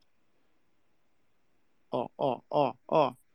Ela dorme, ela é desse tipo. Ela dorme, ela acorda de madrugada, aí vem com o ventilador ligado, e a gente acha que ela tá no meio do furacão e é só a vida sendo a vida como ela é, a vida da gente. Fala, Marco Túlio. Calado vem é ótimo. É, não, eu queria só para complementar também, é, eu, eu, eu digo assim, eu, sem sombra de dúvida, que Um Lugar ao Sol foi a novela mais prejudicada pela nesse período de pandemia e toda aquela questão de, de, de, de programação mesmo, enfim, porque ela foi reduzida em número de capítulos. Depois, por um atraso em Pantanal, ela, e ela já toda gravada, ela teve que ser esticada na edição. Então, ela perdeu tramas, de, né? Porque ela teve que adaptar. acho que ela perdeu, se eu não me engano, mais de 50 capítulos do, do, do, do originalmente planejado. E a Alicia, ela tem uma, uma técnica, que né, não, é, não é novidade, sim, para quem trabalha com roteiro, mas ela faz a sala de roteiro, ela faz o quadro, sabe, da história com todos os arcos. Então isso, esse planejamento inicial ela acabou perdendo também.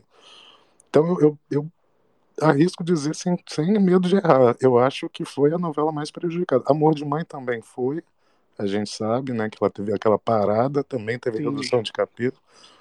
Mas o, o, Um Lugar ao Sol ainda sofreu essa questão de, dos imprevistos, né? A, pro, a produção seguinte Esses dias mesmo a gente estava falando de, uh, de uma novela que atrasou nos anos 90 e colocaram uma micro, microsérie no, no lugar, como uma mini O Rei do. Gado, né?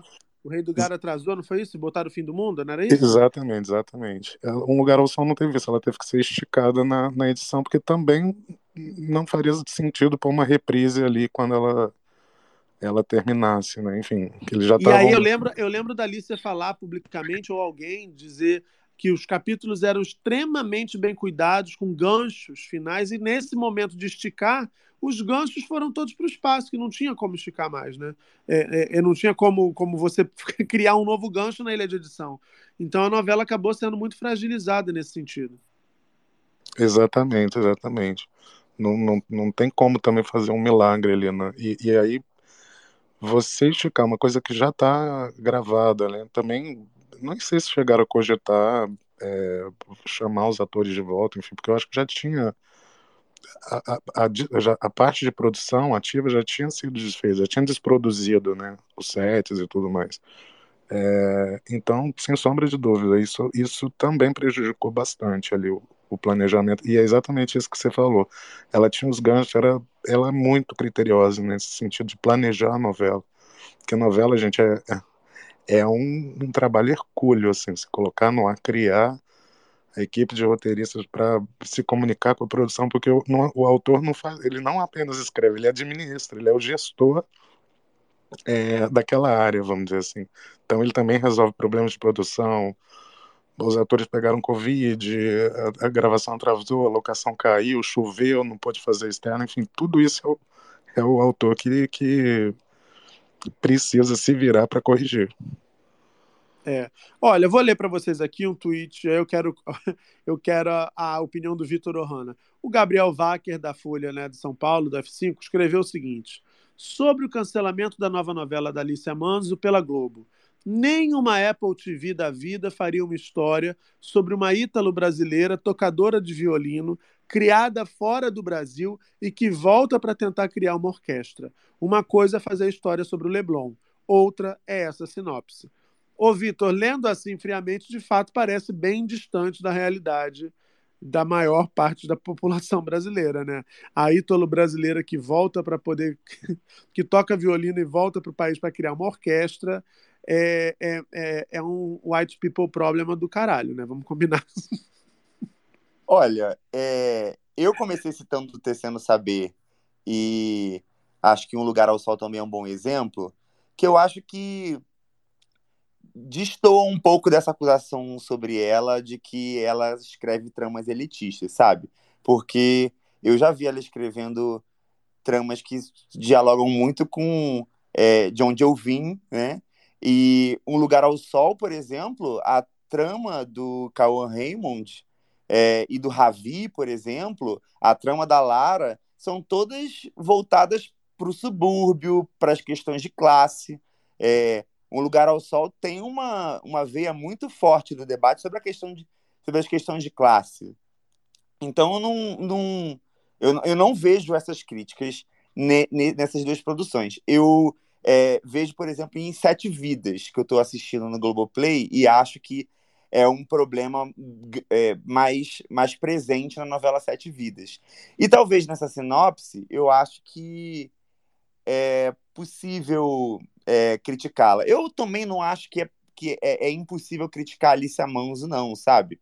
Eu acho que dá para fazer críticas a ela, assim. Eu tenho duas que eu acho é, que acho que acho que são as que mais me pegam, é que eu acho que é, por, por conta das novelas não terem vilões e tal, é, eu acho que muitos dos plot twists estão ligados a questões médicas, a questões de saúde. Então é o coma da, da Fernanda Vasconcelos, e aí é, no, na novela Um Lugar ao Sol, muita gente vai parar no hospital e passar mal e tem problema no hospital. Sete Sim. Vidas é o hospital pra caramba. E a segunda, e a segunda crítica que eu acho também é que Um Lugar ao Sol, eu notei, eu no- noto muitas semelhanças. Eu acho Um Lugar ao Sol melhorado, bem melhorado. Mas eu acho que as tramas de Um Lugar ao Sol são muito semelhantes à de Sete Vidas, porque a, de- a personagem da Deborah Bloch é vive um, um drama parecido com o da Andrea Horta. a personagem da, da Marieta Severo é parecida com a da Regina Duarte. Tem terapeuta também. E, assim, muitos personagens eu percebo ali correlações. Mas, é, em relação a essa nova sinopse, eu acho que é possível escrever muita coisa boa a partir disso aí. Acho que é pouco ainda, sabe? Assim, eu não sei quais são as questões. Só porque tem pessoas ricas na novela, a gente não pode falar de questões que atingem a classe trabalhadora. Eu vi isso em Um Lugar ao Sol acontecer. Não sei se não aconteceria é, na novela Um, um País de Alice. Eu não, eu não, não consigo é, julgar dessa forma, assim, sendo que eu não assisti a novela, né? Mas eu acho que ela não é por falta de capacidade, não. Eu acho que ela teria capacidade de escrever coisas que dialoguem, dialoguem muito com os trabalhadores. É, não. Eu acho que a capacidade da autora não está em questão em momento algum. Nem pela própria TV Globo, eu não tenho a menor dúvida disso. Mas eu fiquei com a sensação, lendo a sinopse, lendo as matérias dos colegas que analisaram esse material, é que o país de Alice viraria um grande acorda Alice na boca do público, sabe? Tipo, acorda Alice, eu tô aqui, sabe? Acabei de ficar três horas na, no, no, ônibus para voltar para casa depois do trabalho e você querendo tocar violino e abrir uma, uma orquestra. Não que não seja importante a orquestra, é, é, é isso que é uma questão também, né? Porque né, nessa, e que me preocupa, porque nessa preocupação toda de ser popular, né? É, você pode acabar limitando certas camadas da nossa sociedade a os lugares em que, historicamente, todo mundo entendeu que elas estão ali. Então, você bota o preto na roda de samba, você bota o pobre na, na, na favela, você bota o pobre sempre no, ou no funk ou no samba. Será que não pode ter um pobre que gosta também de participar de um projeto social que tenha lá uma orquestra? Será que não tem isso? Será que uma novela não pode discutir essa questão? Eu acho que falta, falta talvez a gente entender um pouco mais do que, do que, que ela estava falando, né?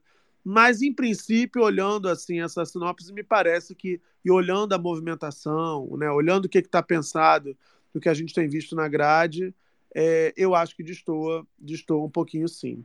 Ô, GG, você, você dormiu? O GG odeia quando fala de novela porque ela não tem cultura, né? Ela não sabe quem é Alice Manzo, não sabe o que, que foi Um Lugar ao Sol, ela está tentando encontrar o dela, mas está difícil. Ah, não, sabe, acho. não sabe que são, que, que, qual é a vida da gente. Agora, de relevante, GG, eu não lembrava Regina Duarte fez sete vidas. É, não é Cara, só, só para adicionar isso, é muito bom, porque a Regina Duarte fazia uma mãe que era uma mulher lésbica e, era pa... e ela era mãe do Tiago Rodrigues, que fazia um homem super comprometido, assim, um pai presente para pessoa super, é, assim, direitinha na vida, sabe? Eles têm diálogos, assim, a Regina Duarte tem diálogos inacreditáveis, assim, essa, esse núcleo é um dos meus preferidos de Sete Vidas. Pois é. Nas sete vidas ela chegou a viver esse papel, GG. O, problema é que na oitava ela virou é, é, defensora do fascismo. Que tristeza, né? Ô, Muca, pois é. Eu, tava, eu liguei para uma amiga minha, amiga minha de muito tempo, conversando hoje. Que de Minas Gerais? Não, uma amiga mesmo. Perfeito. Ué, Todas são amigas, no caso. Aqui, é, e... Uh, uh, uh. Aí, querido, o que eu queria falar é o seguinte. Como é que pode, né, Muca, um povo que era totalmente vida louca, porra louca na adolescência e na idade adulta, chega às vezes numa idade, na melhor idade, ou idoso, e se transforma em grandes conservadores. Eu fico chocado. Eu vi uma pessoa, me mandaram um print de uma pessoa que tocava terror e etc. e tudo reclamando porque a Globo fez uma postagem dizendo assim: nova tendência, homens usando delineador e unhas pintadas. Eu falei, mas, mas essa pessoa tocava o terror, essa pessoa já fez um tudo nessa vida e tá putinha porque a Globo fez essa postagem. Enfim, uma outra mãe de família que eu tava até conversando isso com essa amiga também. Menino, passou o rodo numa cidade pequena, assim, as pessoas comentam, né? Passou, passou o rodo, Muca, passou o rodo, pegou até os amigos dos amigos. E aí, menino, essa pessoa tava reclamando, dizendo: minha filha não ouve funk. Minha filha não ouve funk porque isso influencia as nossas crianças e adolescentes. Aí essa amiga minha falou assim: Ué, mas você andava de mobilete bêbada sem carteira nos anos 80? O que, que aconteceu com você, minha filha? Enfim, conservadora destas pessoas. Do Mas- nada uma fofoca sobre personagens que a gente não conhece, né? Enfim. Eu tenho Achei boa você memória. também um pouco problemático e talvez um pouco elitista, GG. Será que a gente cancela o GG hoje? Eu quero dizer que eu não achei, eu acho a Lízia Manso é, muito Vamos elitista. acertar o nome da autora, minha linda. Vamos acertar. Eu gostei. Vamos, gosta, mas já acerta o nome dela. Ah, É porque eu acho elitista até o nome dela, no caso. Janete Claire? Ah.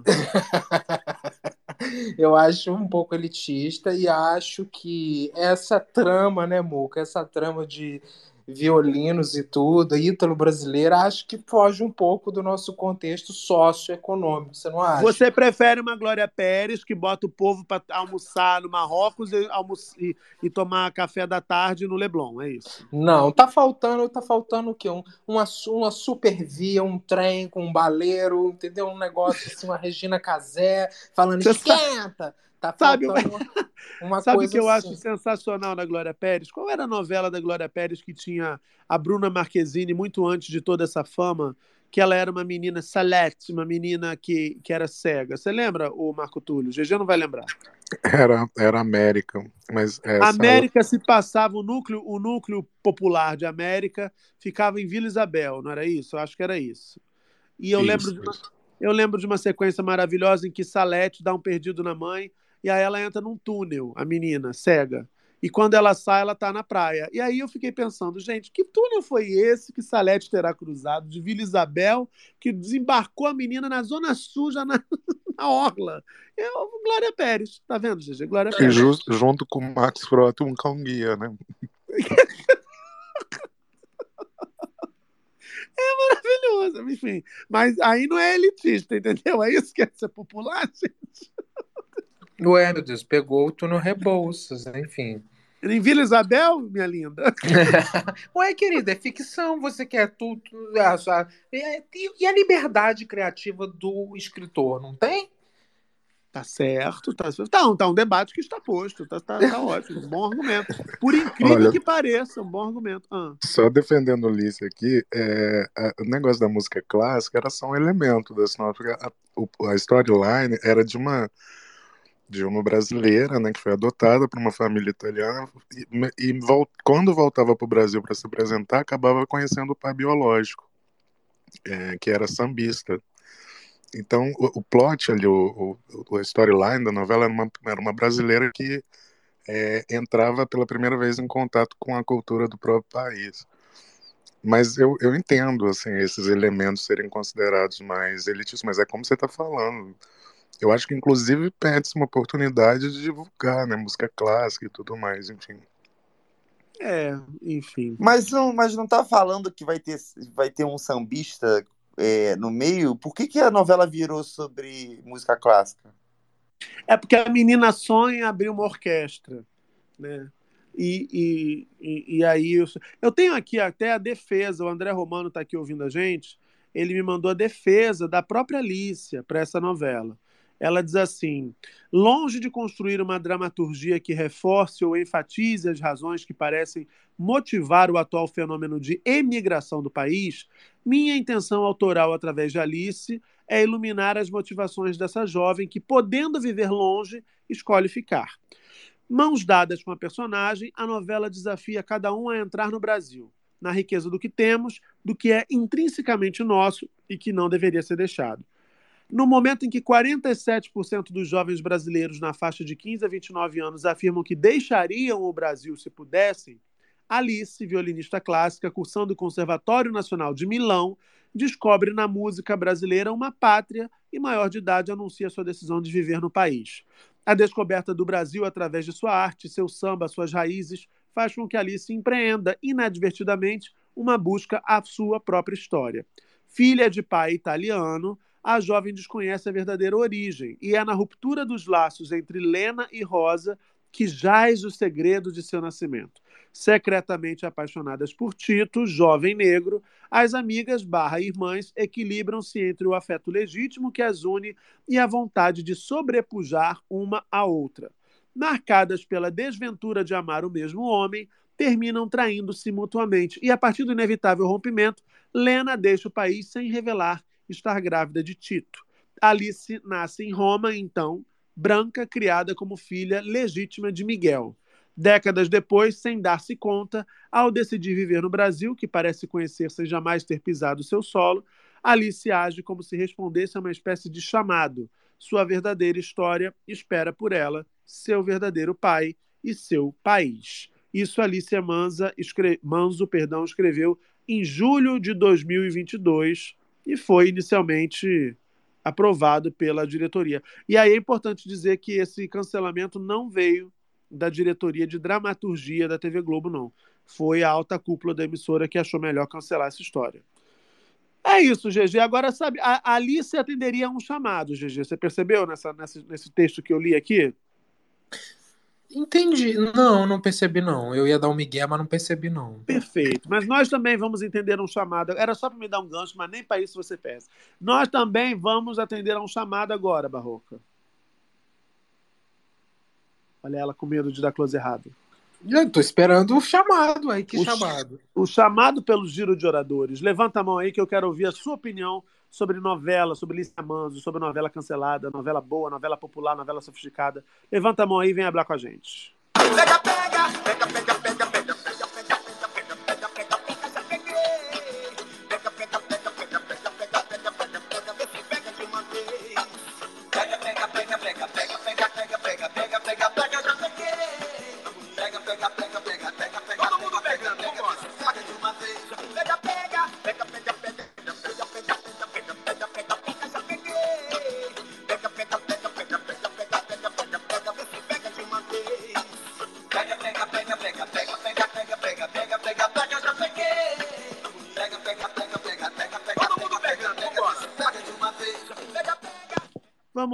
Vamos começar o nosso giro de oradores de hoje. Tá, tá, tá, tá meio lento o processo para conectar o que parece aqui.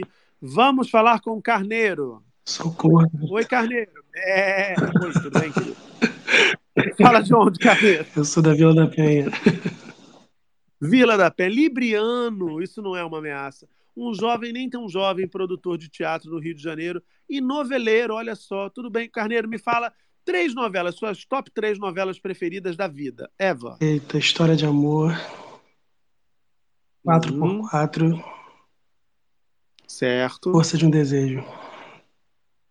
Força de um Desejo, um sucesso. Ó, uma pastilha para Carneiro. Carneiro está rouco, hein, minha gente? Carneiro está rouco. Carneiro já tomou suas cinco doses de vacina? Tomei, fiz o teste hoje, deu negativo, graças a Deus. Perfeito. Que hoje vai ser assim, hein? Quem subir aqui e não tiver tomado vai, vai tomar um giraia e não vai, não vai conseguir falar com a gente. Eu só quero gente com a vacinação atualizada hoje aqui. Carneiro, me diga então, o que, que você achou? Então você gosta, olha só. É, História de Amor, Manuel Carlos. Força de um Desejo, eu acho uma novela ótima. Fala-se pouco dela, mas acho incrível. Sim, sim. Gilberto Braga. Tem Natália Timberg brilhando como a Idalina. Uma vilã que, que, é ninguém lembra, detestável. né? Uma vilã que quase ninguém fala e ela foi impecável. Porra, maravilhosa, maravilhosa. Eu acho que uma das maiores vilãs da teledramaturgia e ninguém fala de Dona Idalina. É, e você falou mais uma história de amor. Manuel Carlos. Por amor. é, é, por Foi amor. por amor ou 4x4 que eu falei? Que eu sempre fico Eu acho que foi 4x4, 4x4. Vamos ver Lombardi. essa memória Aliás, eu sinto muita falta do Lombardi. Também, cara. O Silvio Santos sente mais que a gente, certamente. Aqui, ô. Chega. Mas me diga, Carneiro, o que, que você achou do cancelamento da novela da Alice? Eu acho que. Eu acho que eu falo as coisas. Eu acho que. Eu acho que a Globo não quer arriscar mais, né, gente? Não dá pra arriscar. É, a concorrência é grande e não tá confortável para eles hoje. É, Eu estava lendo até um post de, algum, de, algum, de alguma pessoa falando que não existe mais ousadia, né? A Globo não usa mais no, na TV aberta. Eu acho que a ousadia vai ficar pro Globo Play mesmo, gente. A TV aberta, ela tá... É muita concorrência, né? Então, eu acredito que por isso tenha existido esse cancelamento aí da novela da Alice. É que eu adoraria ver a Alice. Eu estava ouvindo tudo que você falou aí agora e é maravilhosa a história. Seria super interessante assistir. Você sabe que eu li o texto que o André Romano me mandou aqui, que é a defesa autoral. Eu achei do caralho, Eu achei o texto também. ótimo. Fiquei assim, pô, por que que não, gente? Fiquei com pena da Alice. Cancela tudo que eu disse sobre o cancelamento da Alice. Olha que coisa. É, mas você sabe que eu estava te ouvindo, Carneiro, e pensando, é muita concorrência na TV aberta. Eu não sei se eu concordo. Que eu acho que a concorrência maior da Globo é o streaming. Ah, sim, eu falo concorrência de um modo É. geral, sim, sim, não é concorrência. É, porque se você olhar para os lados, é um, é um deserto de nada. Hoje a gente teve a notícia que o Dudu Camargo vai voltar à televisão. Sabia disso, GG? Eu soube por alto, Muca. Eu não, eu não cliquei, não, mas eu vi o título de uma reportagem. Você não se interessa pelo rapaz também, é impressionante. Que percepção. Não, é um querido, é um querido, mas assim. Também não é assim. Também não, não, exagerar, não, tem, não é um. Existe e é importante pro ministro Silvio de Almeida, para mim, no caso, não, mas enfim, um abraço, desejo sucesso. Manda um croma pra, comigo ao fundo É, dizendo traz um sucesso. chrome, eu gravo, desejo sucesso. Mas, enfim, é, é isso. Você tem esse tipo de coisa, né? Na TV, assim, no horário, enfim. nos- Na Record, da 25 temporada de Reis, a Record está exibindo mais Reis do que do- a história inteira do Império Anglo-Saxônico. É uma coisa impressionante. É, e, e, e, e é isso só, né? Isso só. Um beijo, tchau. O SBT tem é, a infância de Romeu e Julieta, que está comovendo um Brasil inteiro, né, no multiverso, porque você não encontra um cristão para dizer tô vendo e a Só se novela fala é em outra coisa. Só se fala em outra coisa, então não tem concorrência, não tem. É, e, que, e que bom que existe o Globoplay, porque é- essa, esse experimento, essa coisa toda tem espaço lá também. E que acaba depois chegando né, na TV aberta. Que. Carneiro. hum, Pode falar. O, Mu... o Muca, será que a Record não tá inventando rei aí, não, gente? Porque não é possível, tem tanto rei assim na Bíblia. Será que Menino, não tá inventando e a gente não tá percebendo? Eles inventam uma Bíblia, não vão inventar rei? Imagina uma coisa dessa. Sucesso, novela Reis também, sucesso. Só se fala outra coisa. Só se fala em outra coisa. Ô. Carneiro, obrigado, Obrigado. Não, Muca, pera. Ah, você quer falar com o Carneiro, GG? Quero. Ô, Carneiro. Não, fala no idioma, no idioma correto. E qual que é? É, enfim. Carneiro, você tem fandom, né, Carneiro? Tem fandom? É, menino, tem o- a Mari Carvalho tá usando a tag dizendo: Ah, Carneiro, no Space do Muca, Minha eu amiga amo. querida. Tá te ouvindo aqui. Beijo, Mary. É isso. Beijo, Carneiro. Beijo. Obrigado por ter subido para falar com a gente.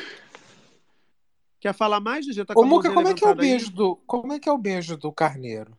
Não sei, eu sei que o cocô é bolotinha, você sabia? Tá. Eu, eu, eu- como é que a senhora é, né? Escatológica. Eu tava pensando Não, é mesmo. porque, cara, né, quando eu era jovem, minha tia tinha uma casa e na frente da casa da minha tia tinha uma casa abandonada. Hoje Chico Felite pode fazer esse podcast, né?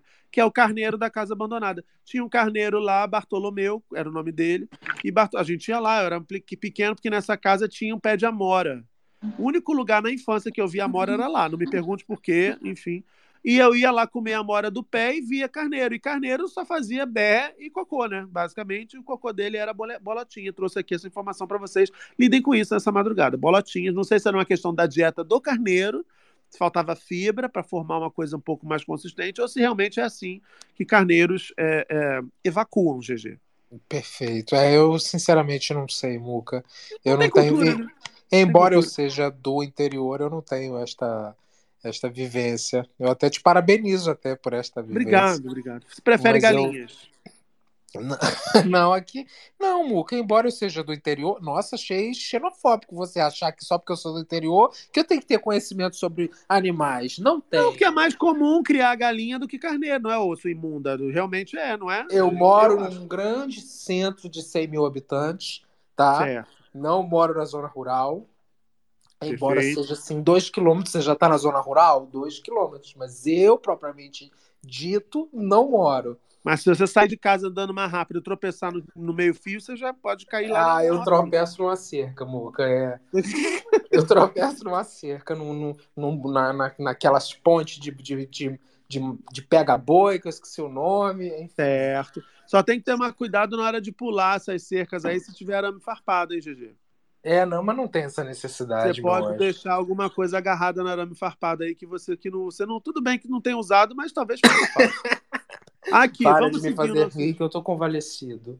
Ah, meu pai do céu, agora vai ficar nesse dengo. Vamos ouvir agora aqui, deixa eu ver. Tuti Braga, nós o que devemos a honra dele voltar. Oi, Tuti, tudo bom? Tu, tuti bene, Tuti?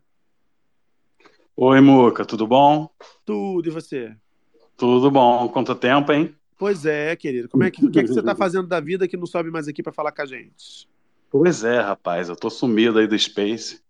Se estiver Tem um fazendo o que a gente não está fazendo, tá, tá ótimo, tá, tá bom. Não, nem tô, quem dera.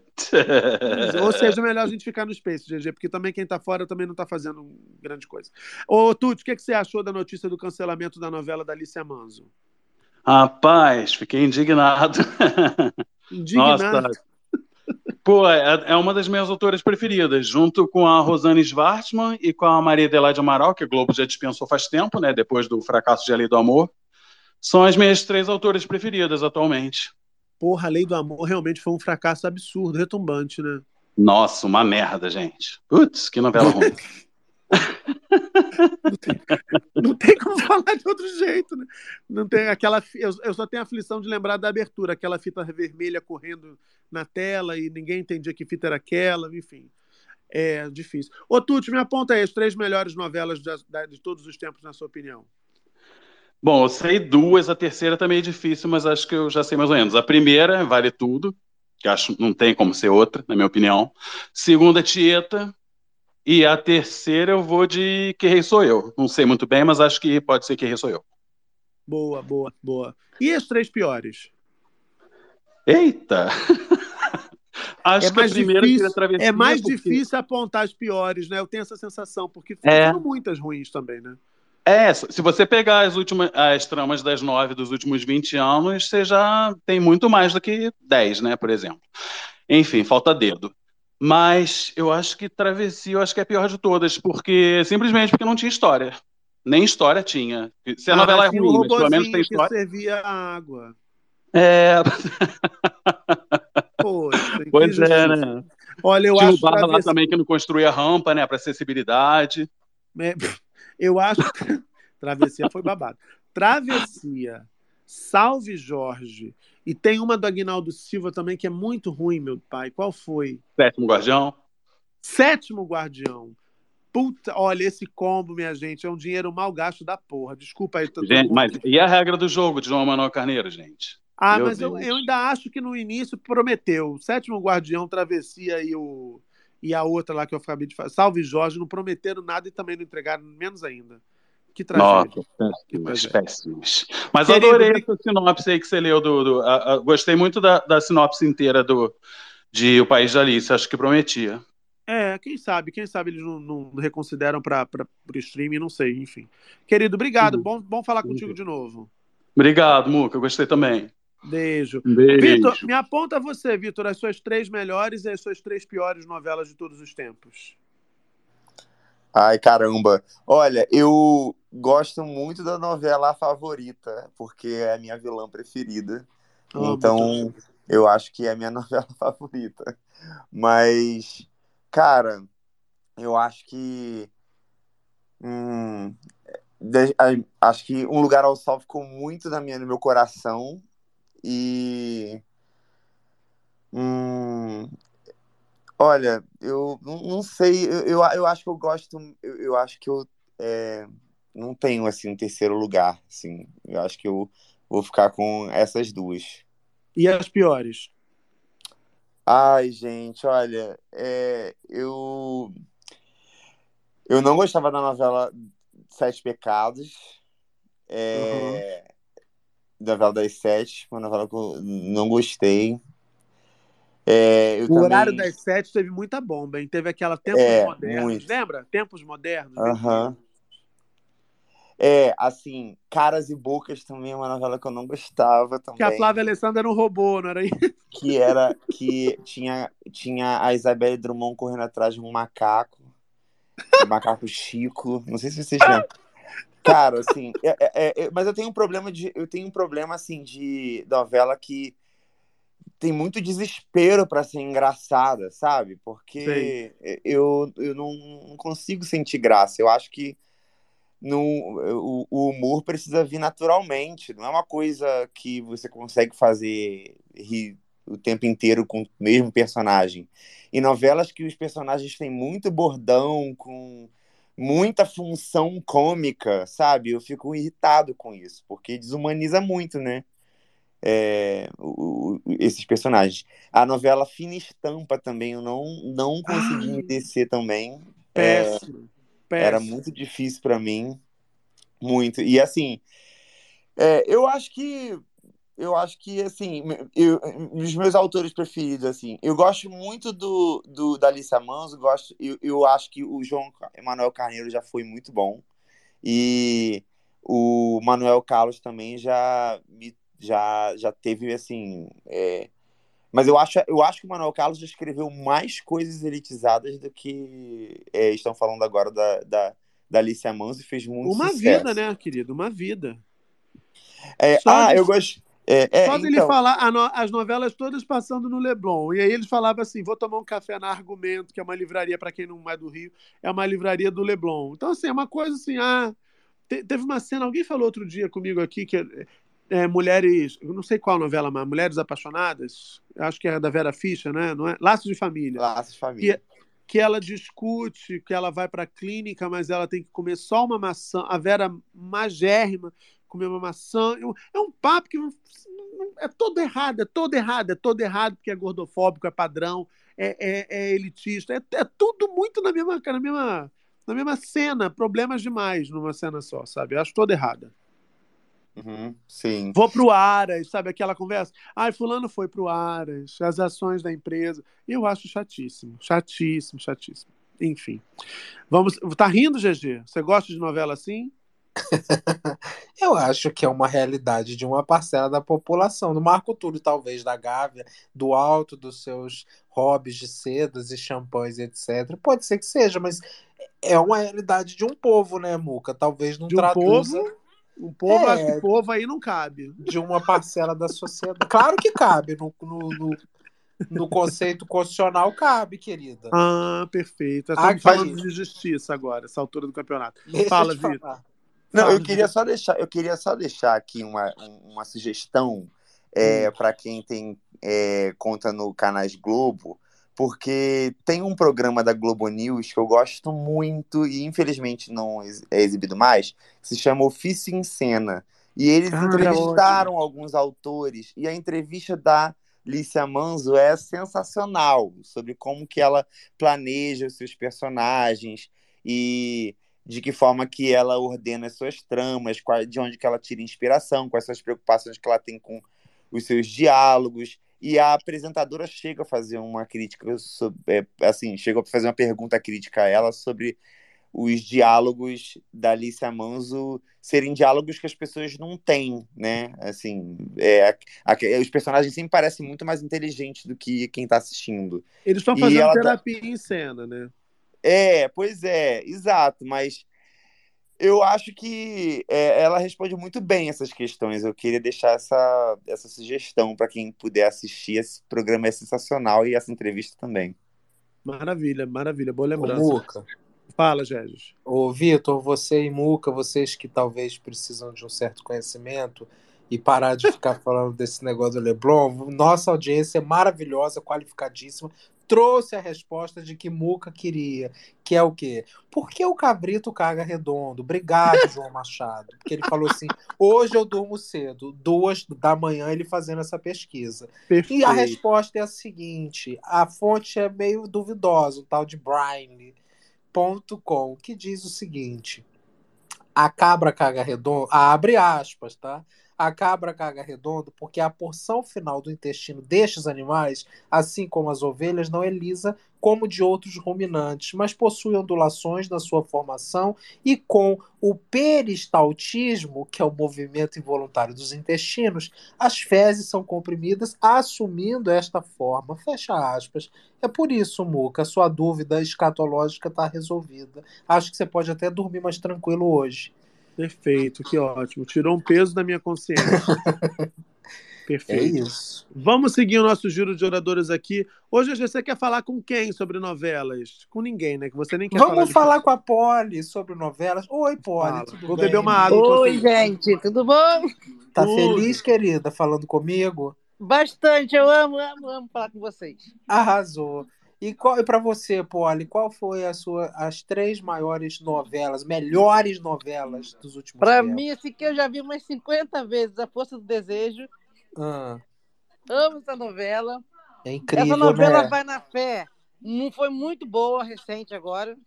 Roteiro na Fé. maravilhoso, perfeito. E lado a lado também, para mim, assim, foi de grande aprendizado mesmo ter assistido lado a lado. Nossa, assim, os, os autores brilharam, né, em lado a lado. Brilharam e foi uma novela assim que ela passou muita, muita informação, coisas desconhecidas que a gente não sabia na questão da, da, da escravidão. Então, assim, para mim, essas três novelas são minhas top três. Coisa que Ô, a GG, me faz um favor, GG, por favor. É, fala pra gente, assim, em duas frases, qual era a história de lado a lado, querido? Ah, Muca, lado a lado era uma trama que se passava. Olha o Google aí! Pega essa mão, imunda. Lado Ah. a lado é uma trama que se passava que envolvia muito a escravização de povos, né? A gente aprendeu bastante com essa temática e Ah. eu acho que trouxe importantes reflexões para a Quem sociedade. protagonizava lado a lado? Camila Olha, Pitanga, Camila Olha, você tá Pitanga, Lázaro que isso? Ramos, Gló- Glória Ramos. E Antônio Fa... Glória Ramos e Antônio. Fagundes, né? Camila Pitanga, Lázaro Peraí, Ramos. Poli, não dá ajuda a ele não, pô, Poli. Fala, GG. Camila Pitanga, Glória Ramos e Antônio, Antônio Camila Tornado. Pitanga, Tony Ramos. é, E Antônio, Antônio Fagundes. É, Antônio Fagundes não, nessa não. Antônio Fagundes é de Tava outra. sim, claro que sim. Antônio É era o Coronel do Gado, Justino, Antônio o Fagundes, vilão. Eu, O hein? Fagundes era o Coronel Justino, vilão de lado a lado, tá doido? Não Dono era da nada. fazenda, escravizados. Claro! Ele, Poli, ele eu era acho- casado com a personagem da Sônia Braga. O. Muca nem sabe essa novela, por isso que ele tá fazendo essa confusão. Desculpa, tá, Poli? Não, tá bom, tá de boa. Perfeito. É que ele não sabe nada, ele não, nem, nem vê novela, né? Enfim. Mas quem eram as duas protagonistas, GG? Era Camila Ué. Pitanga. É Peraí. Poli, Ah, mulher. é? Peraí, mulher. Ah, fala, GG. E a Camila Pitanga, como diz a GG vai responder daqui a pouco assim, ué, a Camila e a Pitanga. a Camila é a Pitanga e a Mora da Cabra. Enfim. Tô brincando. Nada a ver, né? Piadinha péssima minha. Enfim. Poli, e as três piores novelas de todos os tempos, na sua Sétimo opinião? Guardião, Certo. que é uma das piores. É Uhum. Pega Pega, Certo. tá... Ah, caiu a Poli? Pra mim ficou mudo. Eu acho que veio, Ela desabou, desapareceu acho daqui, que veio parece. pra mim aqui, ó. Quem Leandro. é, gente, que tá falando? Leandro, você fala de... Leandro achou que deu linha cruzada. Le- Deu linha cruzada. gato. É- Foi Pega Pega, Oi, a Poli voltou. Guardião e aquela outra também dos Fina Estampa. Fini está certo, perfeito. Tá ótimo, Poli. Obrigado, viu, por ter Olha, eu tenho, a gente. eu, tenho 45 anos, eu sou da época do Tchan. Eu tenho um monte de amigas minhas que tudo dançava com essa falando dos conservadores. As mulheres tudo roçavam, né? elas não dançavam, elas roçavam na boca da garrafa. Agora elas proíbem os filhos de, de, de dançar funk. Que coisa, né? As Elas- voltas que o mundo quase dá, né? Não? transavam com as garrafas. Agora são tudo, são tudo cristã, são tudo amém. Tinha umas que saíam com dois, com três ao mesmo tempo, agora são tudo cristã. São tudo conservadora. É. Tá, fica o registro, fica a denúncia da Poli, Ah, sim, perfeito. tá. Poli, obrigado por ter subido para falar com a gente. Tá. Beijo, Beijo. meu amor. Vamos, vamos atender a linha 2 aqui para falar com o Leandro. Oi, Leandro, tudo bem, Leandro? Tudo ótimo e com você. Também. Você fala de onde? Eu falo de BH. BH. Minas Tá Gerais. borocochosinho? Ah, eu tô. O que, que houve, querido? Quer falar sobre Insônia. isso? Insônia. Insônia. O que, que tirou seu sono, Leandro? Me conta. Ah, coisas, né? Vem pensando muitas coisas, amanhã Macho, já né, trabalho, Macho. aquela coisa de sempre, enfim. Ah, tá. Pensei que era outra coisa. Deixa pra lá. Não, Aqui, quem dera se fosse isso. o que que você tá procurando nessa piscina, nessa foto? Me conta. Não é piscina, não. Ué, você tá na piscina. Na foto de capa, você tá na piscina. Deixa eu ver. Eu não sabe ah, nem o que que então, tá na eu não sei, eu deveria estar procurando um. Ah, claro, tava no Grindr aqui. Tu tava no Grindr vendo se tinha uma bicha a poucos passos. né? Com Vocês certeza. são terríveis. Me conta. Querido, o que, que você achou do cancelamento da novela da Alicia Manso? Então, eu não tô. Na verdade, eu não tô sabendo de nada desse cancelamento dessa novela aí. Eu vim Eu acho- falar sobre uma indicação de uma novela que eu não vi Hum. vocês falando, mas me explica um pouquinho aí sobre esse cancelamento, que eu não sei de verdade. Então, olha só, a gente vamos, vamos combinar assim, por conta da adiantada da hora, como a gente já falou bastante disso, você deve ter chegado depois. Depois você ouve no Spotify, direitinho, tá tudo explicadinho.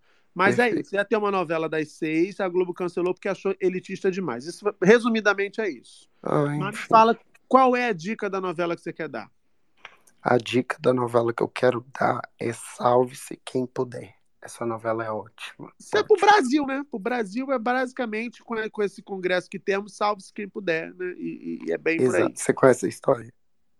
O GG conhece. Conta pra gente, GG, qual é a história de salve-se quem puder, GG? Muca, Hum. salve-se quem puder. É uma trama que se Ah. passa. É- Cara, deixa eu relembrar aqui com a minha memória.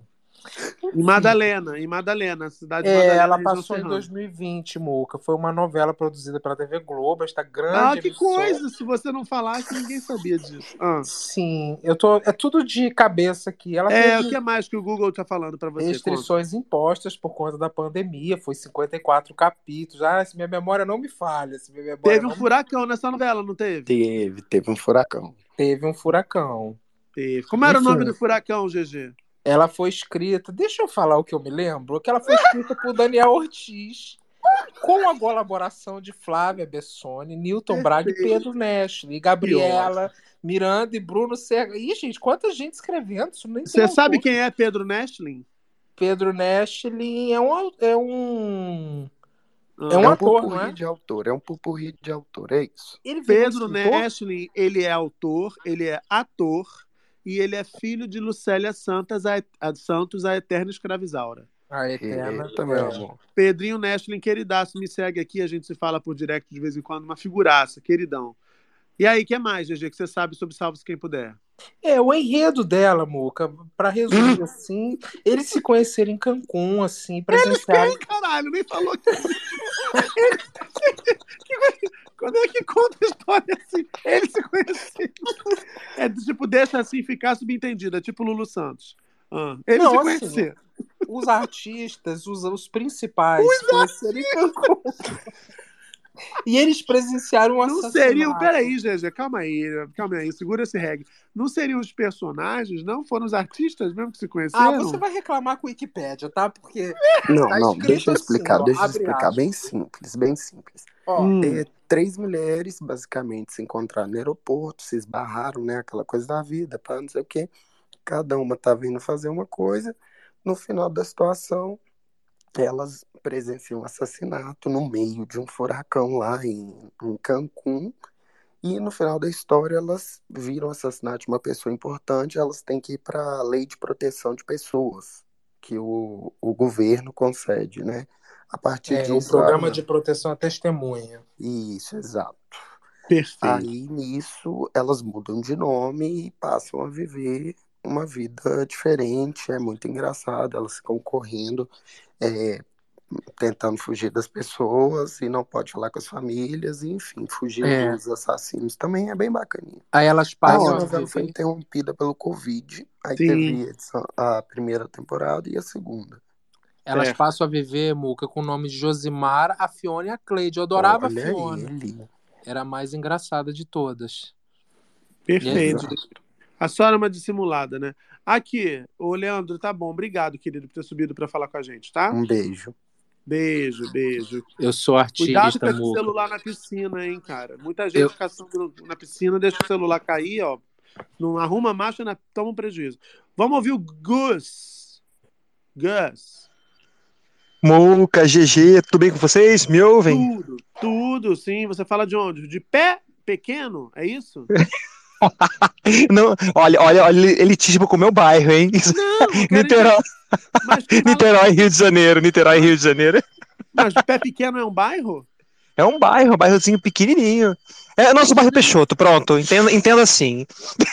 Eu, lá, eu sei que lá em Três Rios tem um bairro parecido. GG, GG fala de lá. Mas não é pé, não, é outra coisa. Bom, enfim. O, o, o Gus, me fala, você, você. Quais são as suas novelas preferidas, as três? Então, a galera queimou meus cartuchos, né? Queimou meu Vale Tudo, tudo bem, tô, tô bem com isso. Mas, assim, escolhi três que são icônicas e são blocos, assim, né? De outras grandes novelas que eu acho que a gente tem que citar, né? Primeiro que nós somos, não, nós somos amigas, somos irmãs, somos mulheres, então mulheres apaixonadas. tem que entrar, tem que entrar. E aí eu já faço o link, que eu sou desse, já peguei o link aí com o Cocô do Cabrito e com a Alicia Manzo para fazer o link, porque eu tô achando que ela sim pode falar de, de, de, popular, de popular show também, que não é, não tem nada a ver com popular, mas enfim. Mas eu acho que ela tem que se manuelizar mais.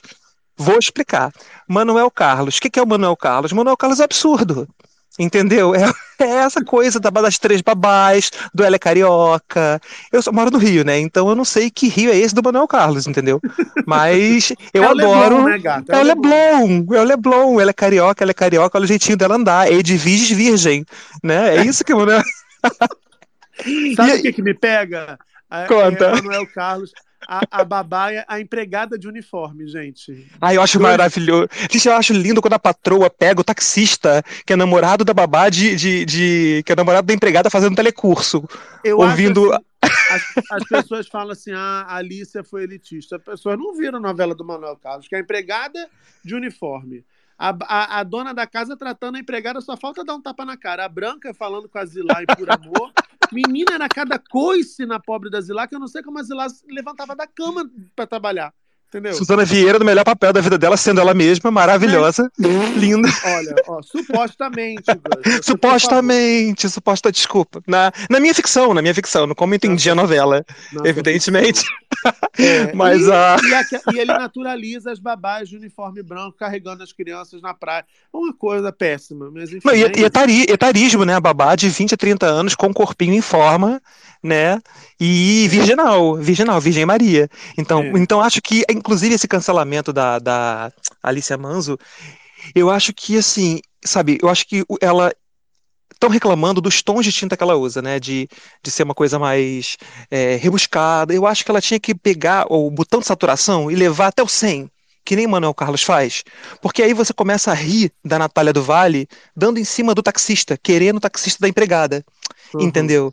Eu acho que aí a gente entra em outro lugar. A gente entra no lugar de zoar também, de rir, de participar, de achar o quão ridículo é aquela perua.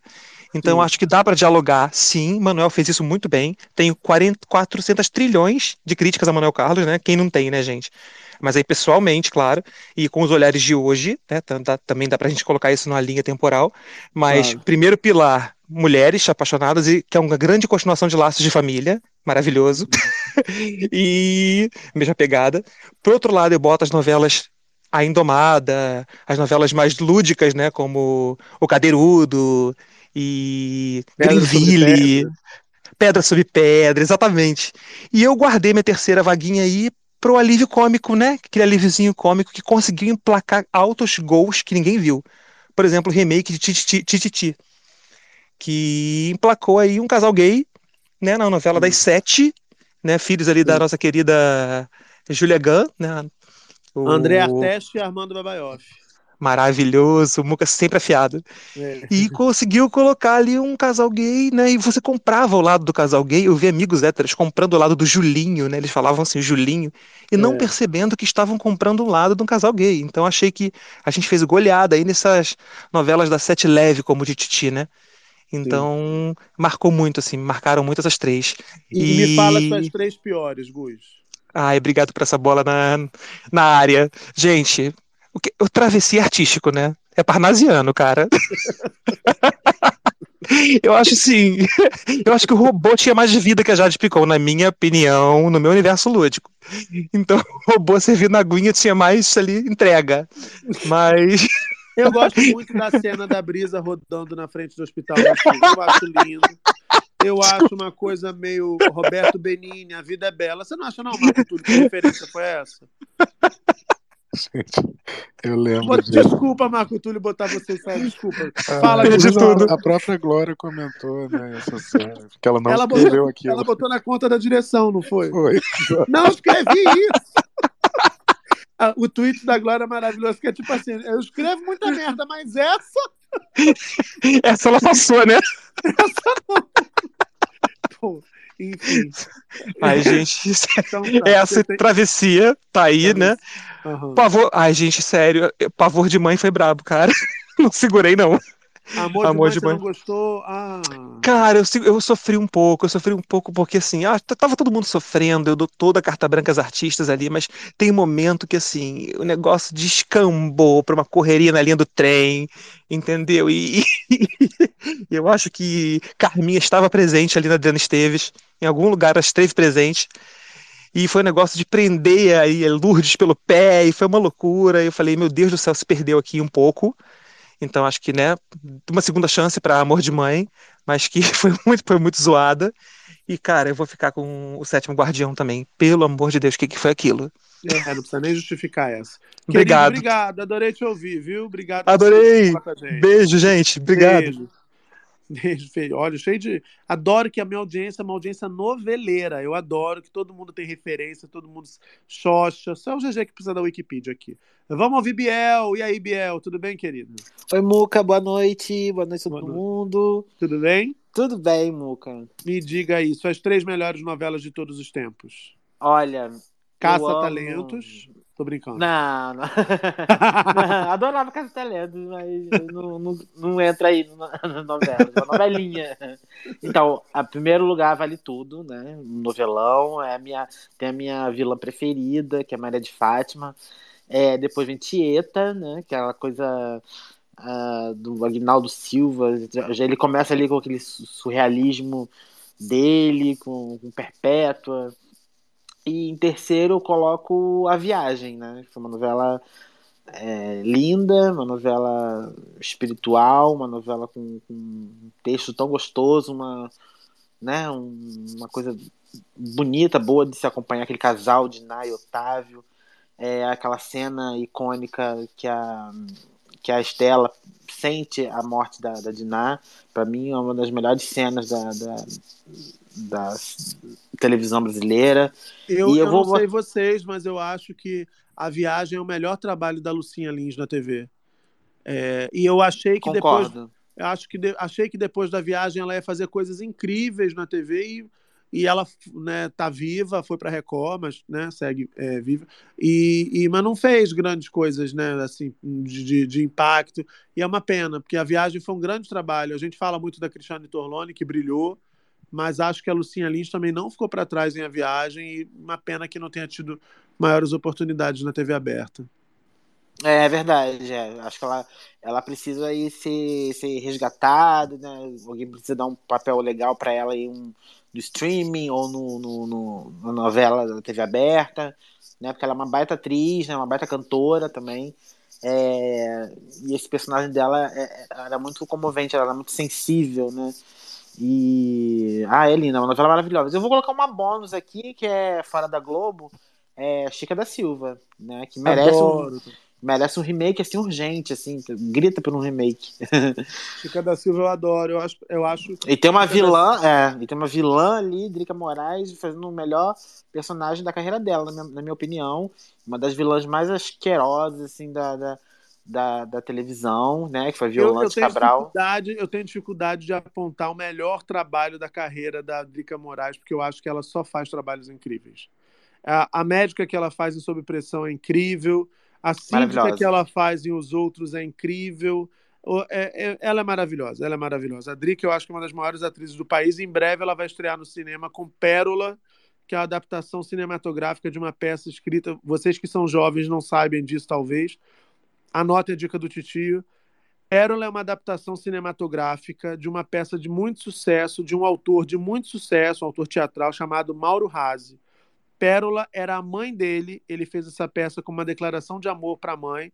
No teatro, Pérola foi Vera Holtz, no cinema vai ser Drica Moraes. O filme é dirigido pelo meu xará Murilo Benício. Isso não é publi, tá, gente? Eu lembrei disso aqui agora. E pelo, pelo trailer que eu vi, a Drica Moraes tem mais uma interpretação emocionantíssima, mais um grande personagem para a galeria de grandes personagens que ela interpretou.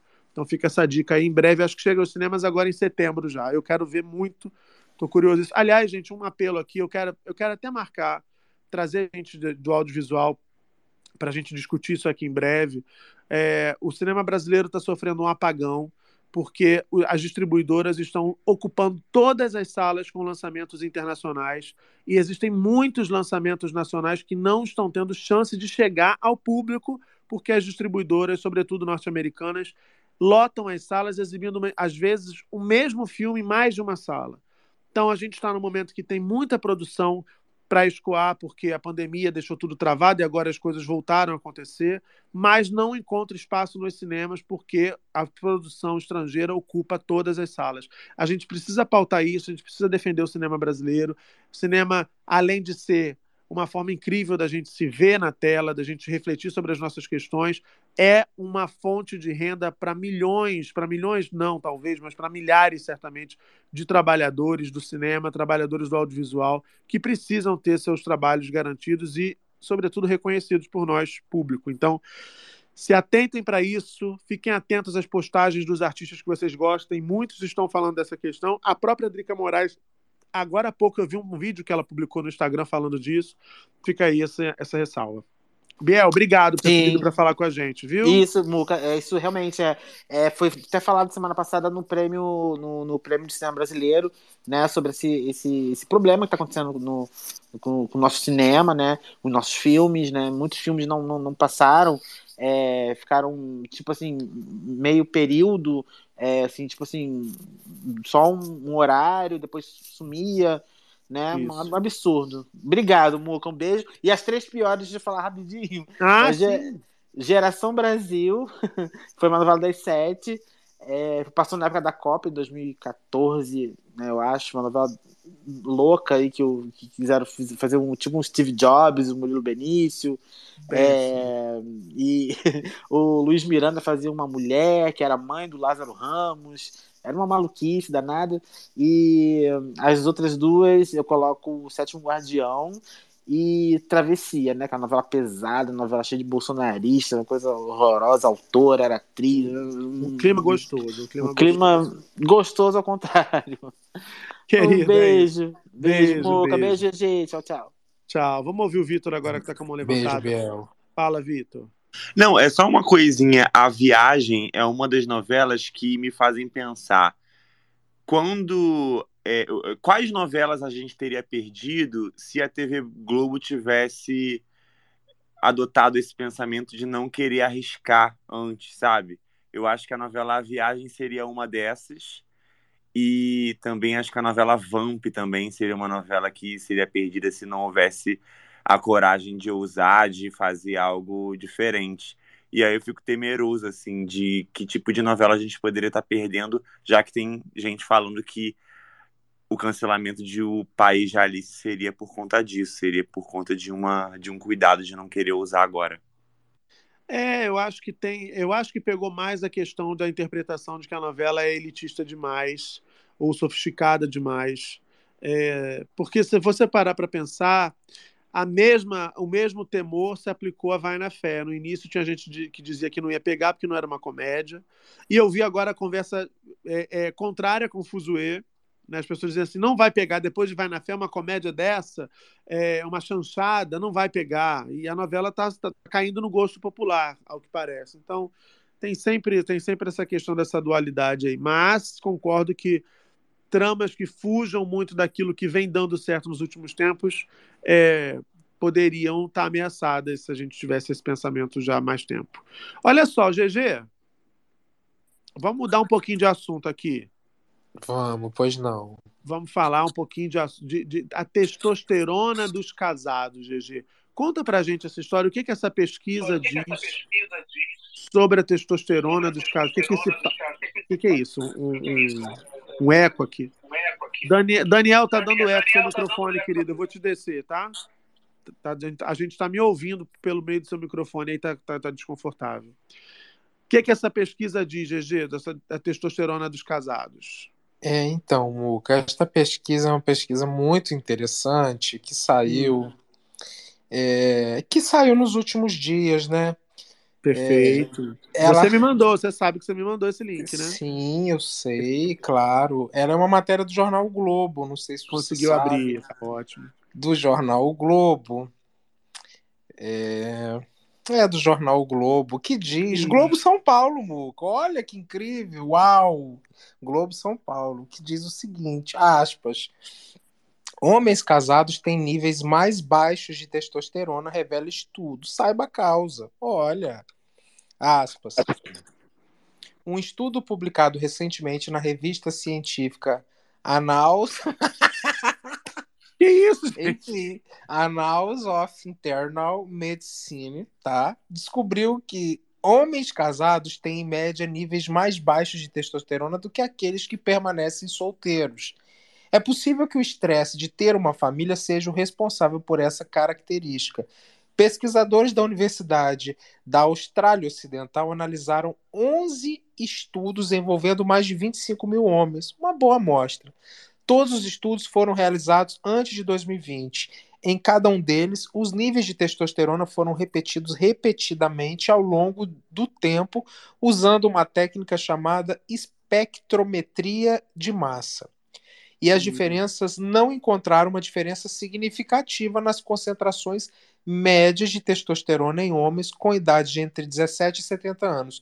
Mas, após os 70, o nível de testosterona tende a diminuir, em média. Os pesquisadores decidiram então analisar fatores de estilos de vida que podem afetar a, a testosterona além da idade, como ser casado ou solteiro os resultados mostraram que aqueles que são casados ou estão em um relacionamento têm níveis médios de testosterona mais baixos. Essa, essa associação foi mais fortemente observada em estudos que analisaram homens de meia idade e menos nos homens mais velhos. De acordo com pesquisadores, aspas, isto pode refletir o estresse da vida familiar, incluindo as crianças no agregado familiar, fecha aspas. Pesquisas anteriores mostraram que o estresse pode reduzir a quantidade de testosterona produzida pelos homens, mas esta é apenas uma possível explicação, uma vez que o estudo não foi concebido para estabelecer uma relação de causa e consequência. Aspas. Uma, uma possível explicação poderia ser que os homens casados e com famílias podem estar mais estressados e podem ter níveis mais baixos de testosterona, mas o nosso estudo não foi concebido para analisar profundamente este resultado, diz o médico Buiap, da Universidade da Austrália Ocidental. Enfim, Muca, eles também descobriram que os homens que não praticavam mais do que 75 minutos de atividade vigo física vigorosa por semana tinham, em média, níveis mais baixos de testosterona. E a concentração mais baixa de testosterona já foram associados ao maior risco de desenvolver diabetes, demência e maiores chances de morte precoce. As concentrações também foram ligeiramente mais baixas em homens que eram ex-fumantes em comparação com aqueles que nunca fumaram.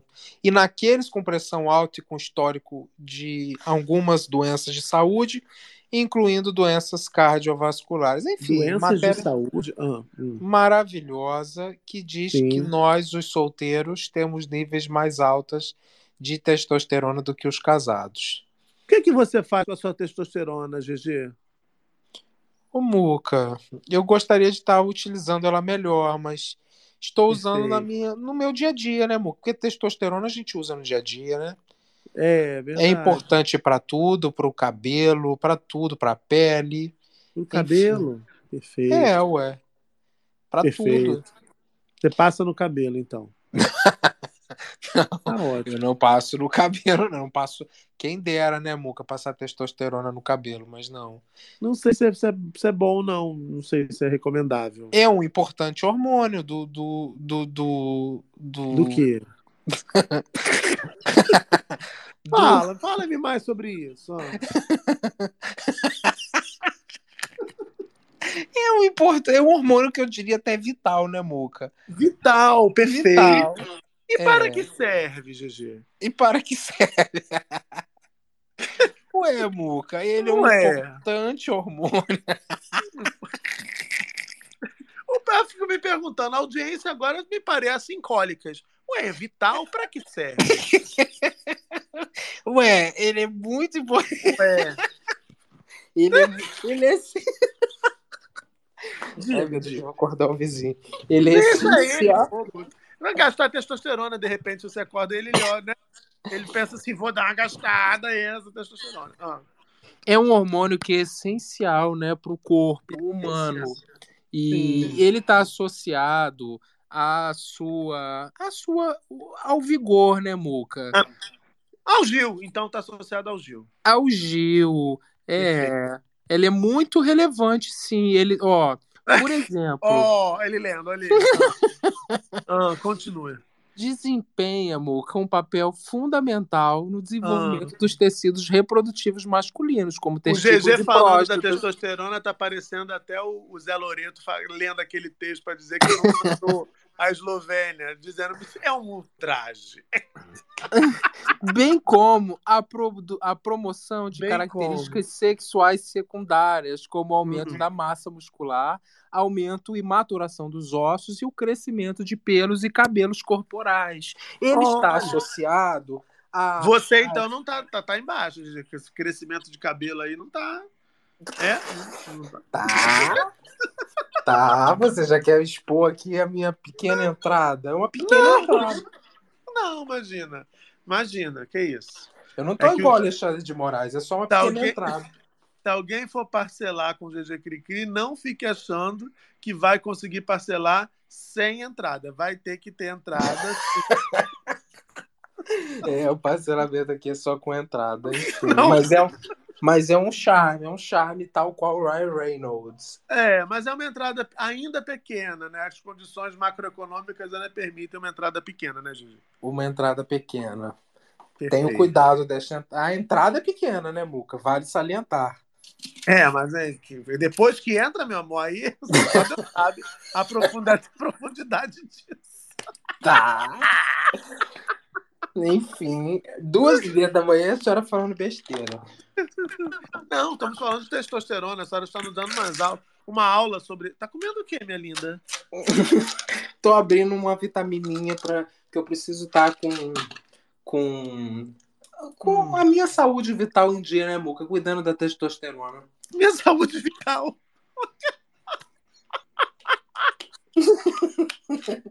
Eu não tô aguentando com ela. Mas, Mas- A- Achei um texto meio Lícia Manso agora. Ah, não, achei ultrajante o que você tá falando. Meu texto é com- o meu texto não é elitista, tá? A direção da é Globo quê, certamente aprovaria de primeira e eu estaria na novela das nove de, de, de estreia. você, você, você fosse um autor, GG, você estaria mais para Alicia Manso, para Agnaldo Silva ou, ou, ou para Gilberto Braga? Ah, Muca, são três queridos. Eu acho que cada um com a sua particularidade, a sua Glória. Pérez, né? A gente sabe. Você estaria mais para Glória Pérez. Eu estaria mais para um. Escrevendo uma... sozinha, né? Glória Maltner. Pérez. Ela é escritora? Não, querido, não é, não. Ela é diretora, né? Ela é porque eu diretora, confio tanto tá? nela que tudo que ela xeriga eu aprovo. Um beijo pra Amora. Uma querida. Eu confio tanto nela, é um escroto, né? Aqui, vamos ouvir a Keka Lilith. Oi, Keka Lilith. Nunca fui perfeita, mas sempre fui verdadeira. Oi, Keka. Tá acordada, mulher? Ih. Essa hora é aquela hora perigosa que as pessoas pedem para falar e, e cai na, na, na, na- Como é que fala? A cochileta russa. Ai, não, vou dar só uma cochiladinha aqui quando o Muca me chamar. Eu, hum, querida, aí Inês é morta, né? Perdão se tiver alguma Inês aqui, mas é morta. Vamos ouvir quem agora? Deixa eu ver aqui. Temos o professor de judô, Diego. Temos a Lia. Luísa. A Luísa, também estou subindo aqui. E a Lia. Oi, Lia. Tudo bem, Lia? Oi, tudo bem e vocês? Tudo bem. Se os livros, das, se as histórias de, de, de Lúcia Manso, Lícia Manso, fossem lançadas em versão ah, impressa, você lia? Eu subi só Ah. para falar, fazer uma menção à minha Ah. novela do coração, que ninguém gosta, mas eu amei, que era De corpo e alma. De corpo e alma, novela do coração é de corpo e alma. Não, Kubanacan, que todo mundo Kubanacan já detestou, não é do coração. Kubanacan né, começa já que pela todo segunda mundo detestou, mas eu amei. Eu achava muito engraçado, achava a história ótima. achava que era muito dinâmica, sabe? A novela. Eu achava muito maravilhosa. Chico Barney também gosta fazer uma menção honrosa. Chico Barney também gosta bastante de Kubanacan. Eu amo! Ainda tinha o Marcos Pasquim sem camisa, a novela toda. É, Mas isso é só um detalhe. É lógico que a gente estava mais interessado na trama mesmo. claro, claro, claro. Não, mas é claro. E tinha também Mas eu amo a recente agora, Orgulho e Paixão. Eu amo também. certo? Foi das seis, né? Isso, que é a última, que era baseado no, baseado nos livros da Jane Austen. Perfeito, perfeito. Muito boa. E qual foi a maior bomba da história da teledramaturgia brasileira, na sua opinião, Lia? Putz, eu acho que é essa que você tava falando, eu não sei o nome da novela, mas aquela que você, tá, você comentou agora há pouco, que a Flávia Alessandra fazia um robô, que era com o Caras Matheus Bo- Solano, que ele é maravilhoso, mas coitado. O papel dele era muito ruim na novela, que ele era um cientista, eu acho, era uma coisa muito sem pé nem cabeça. E a coitada da Flávia Alessandra, nossa, é um monte de ator legal, nos papéis muito rendidos, assim, era muito ruim. É, triste. Era muito ruim, era sofrível. É, é. Era do Valcir Era Carrasco, sofrível. Caras e Bocas. Valcir Carrasco. Tá bem, Lia, obrigado por ter subido para falar com a gente. Beijos, viu? queridos, boa Beijo. noite. Vamos ouvir agora aqui o Daniel. Tu- Tudo bem, Daniel? Oi, gente, boa noite, Muca. Boa noite, E aí? GG, todo mundo. E aí, querido? Tudo bem, gente? Tudo bem. Me fala, quer falar de quê? De novela ou de testosterona? Testosterona é bom, né? Mas novela também, né? Um pouquinho que estava acompanhando e não tem como fugir da de Vale Tudo. Eu acho que para todo mundo que assiste novela é a novela perfeita. Eu acho que a no- do início ao fim é uma novela que não tem defeito. E o Agnaldo Silva, que é um dos autores, né? Volta e meia ele fica contando no Twitter histórias, bastidores, ainda mais agora para ter remake. E até quando teve uma, uma barriga, eles criaram uma trama maravilhosa, aquela questão da maionese, quem assistiu sabe. Até a barriga da novela é, foi interessante, então não tem como fugir. Chica da Silva, né, a segunda, que já mencionaram, eu acho fantástica. E uma terceira, Muca, que é uma fase, não sei se você acompanhou, é, aquela fase maravilhosa das novelas do SBT, que muita gente acha que o SBT é só novela mexicana, mas o SBT produziu muita novela linda, né? Que foi Éramos Seis, né? E As Pupilas do Senhor Reitor, a, aquela fase do Newton Travesso de novelas lindas. Eu acho, eu acho a versão Éramos Seis do SBT com a Irene Ravache, com Otton Bastos, com Otton Bastos a coisa mais linda, as novelas mais lindas e muita gente não sabe disso, né? Vê o SBT muito hoje com a novela infantil, com a novela infanto-juvenil, e não sabe que teve uma fase linda de novelas, né? De muito bem feitas, muito bem produzidas. E a bomba, assim, que eu queria colocar uma bomba, assim, que para mim é uma tristeza, que eu amo Gilberto Braga, e o cara que escreveu a melhor novela, e eu achei, assim, que é uma bomba injustiçada, não sei se você concorda comigo, que é Babilônia, né? Babilônia poderia ter sido uma coisa maravilhosa e não foi, né? Eu acho que por motivos ali, não sei se você concorda, você está me ouvindo? Sim, sim. E eu acho que Babilônia tinha, na minha opinião, tinha tudo para ser uma Vale Tudo 2.0, né? Pelo que o próprio João Jimenez Braga, que é um dos autores, comenta que a, que a novela que a gente viu não é a novela que eles pensaram, não é a novela que eles escreveram e tudo, ele, o Ricardo Linhares e tudo. Enfim, eu acho que era uma novela assim que eu prometia muito, assim, se tivesse deixado de seguir, eu acho que a novela certa na hora errada. Né? Eu acho que criou-se todo um circo horroroso em volta da novela, mas eu, eu lamento muito, assim, que era uma bomba que prometia, né? E você falando da Lucinha Lismo, hoje a gente estava falando aqui de brincando aqui em casa de ficar bancando escalador de elenco, e a gente falou que ela daria uma ótima Celina na, no remake do Vale Tudo. A gente pensou muito nela, assim, que ela- tem muito aquela coisa, né, que a personagem é uma mulher forte, doce, mas que tem que que na, altura da trama ela a- mostra um caráter muito forte, enfrenta a irmã, né? Então a Sim, gente sim. pensou, falei, gente, ela poderia ser uma Tesselina maravilhosa, uma nova versão, né? Uma maneira de resgatar a Lucinha. a Lucinha, que é Concordo. maravilhosa. Concordo, concordo sim. A, a, a Celina, que foi interpretada pela Natália Pela Timber, Natália Timber. na primeira versão. Maravilhosa, sim. Maravilhoso, Que ela, maravilhoso. e ela aceitava-se, e ela, ela enfrentava a irmã durante uma, uma fase da novela, ela ficava aquela coisa meio inocente, mas ela enganou a irmã, enfim, não vou ficar dando spoiler para quem não conhece vale tudo, não sei se na audiência noveleira, mas a gente, aqui em casa, a gente conversando, a gente pensou muito nisso. E, eu, e a bomba, eu acho isso, eu lamento muito de, de da Babilônia ter sido uma bomba. Ah, mas outra, só mais uma, Muca, Força de um Desejo, do Gilberto Braga, que eu revi agora no, no Viva, quando vi quando eu tinha 14 anos e revi agora no Vivo, achei uma preciosidade essa novela do Gilberto Braga, que, que acabou de entrar no Globoplay, vocês falando aí, né, de questão de novela sofisticada, é uma novela que hoje não passaria, pelo visto. Não, e- e- e eu não entendo de verdade, com Força de um Desejo. é, Eu acho a novela tão boa, eu acho que se falou tão pouco dessa novela. Não sei porquê, não A sei explicar. Natália é maravilhosa, uma vilã maravilhosa, assim. Maravilhosa, maravilhosa. Eu não sei porquê, Um tão pouco. É, Malufa, o elenco é uma coisa, a história é maravilhosa, a história prende ali em tudo, assim, é uma novela que quem ainda não conhece, que passou meio despercebida lá 25 anos atrás, vale a pena o pessoal olhar ali no Globoplay, que é uma novela muito linda, muito linda, uma trama maravilhosa, uma vilã, para quem gosta de vilã, a Natália Timber ali pisando ali, carrega a novela nas costas, né? Que a Muito novela boa. é ela ali, muito boa. E é isso, Muca, obrigado. Imagina, querido. Obrigado você. Um beijo. Fala, Marco. Até mais. Tchau. É, na que a gente falou bastante de Vale Tudo, né, hoje, e o Gilberto, ele falava que o, o, o sucesso de Vale Tudo, é, tinha um, ele falava, não era exatamente como um segredo, mas era uma fórmula ali que deu muito certo.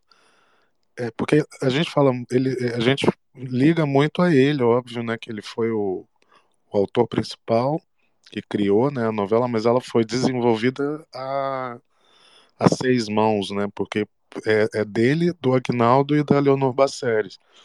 E ele fala que o estilo dele com o do Agnaldo, que às vezes pode ser até conflitante, a Leonor vinha e arrematava. Então, ele meio que acreditava o sucesso da novela, essa parceria, que deu muito certo.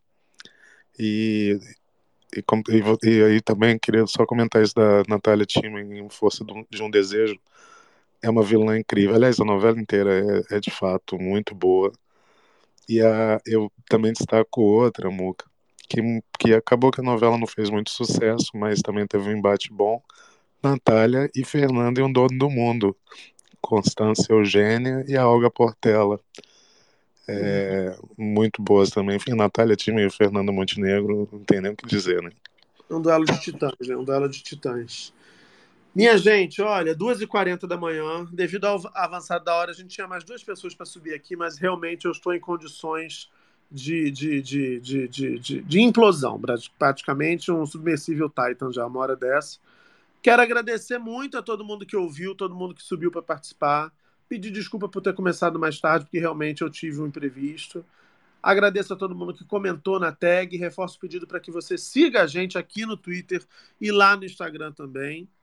Que todo mundo aproveite para compartilhar esse episódio no Spotify, sobretudo aquela primeira parte em que a gente teve aqui o Bruno Gino e o Luiz Fernando Correia falando sobre a situação atual da Covid no Brasil. Ajuda essa informação a circular, que ela é importante, ela é muito relevante. Amanhã a gente está aqui on, no fim da noite, para fazer aquele resumo gostosinho das notícias do dia. Vamos dormir, Barroca? Vamos descansar para a história ficar boa também logo? Bora. Então é isso, gente. Beijo Beijo, para vocês. Uma quinta cheia de saúde, uma quinta cheia de paz e boas notícias para todos vocês. E a gente se vê aqui no próximo Space do Muca. Beijão, tchau, tchau e até a próxima.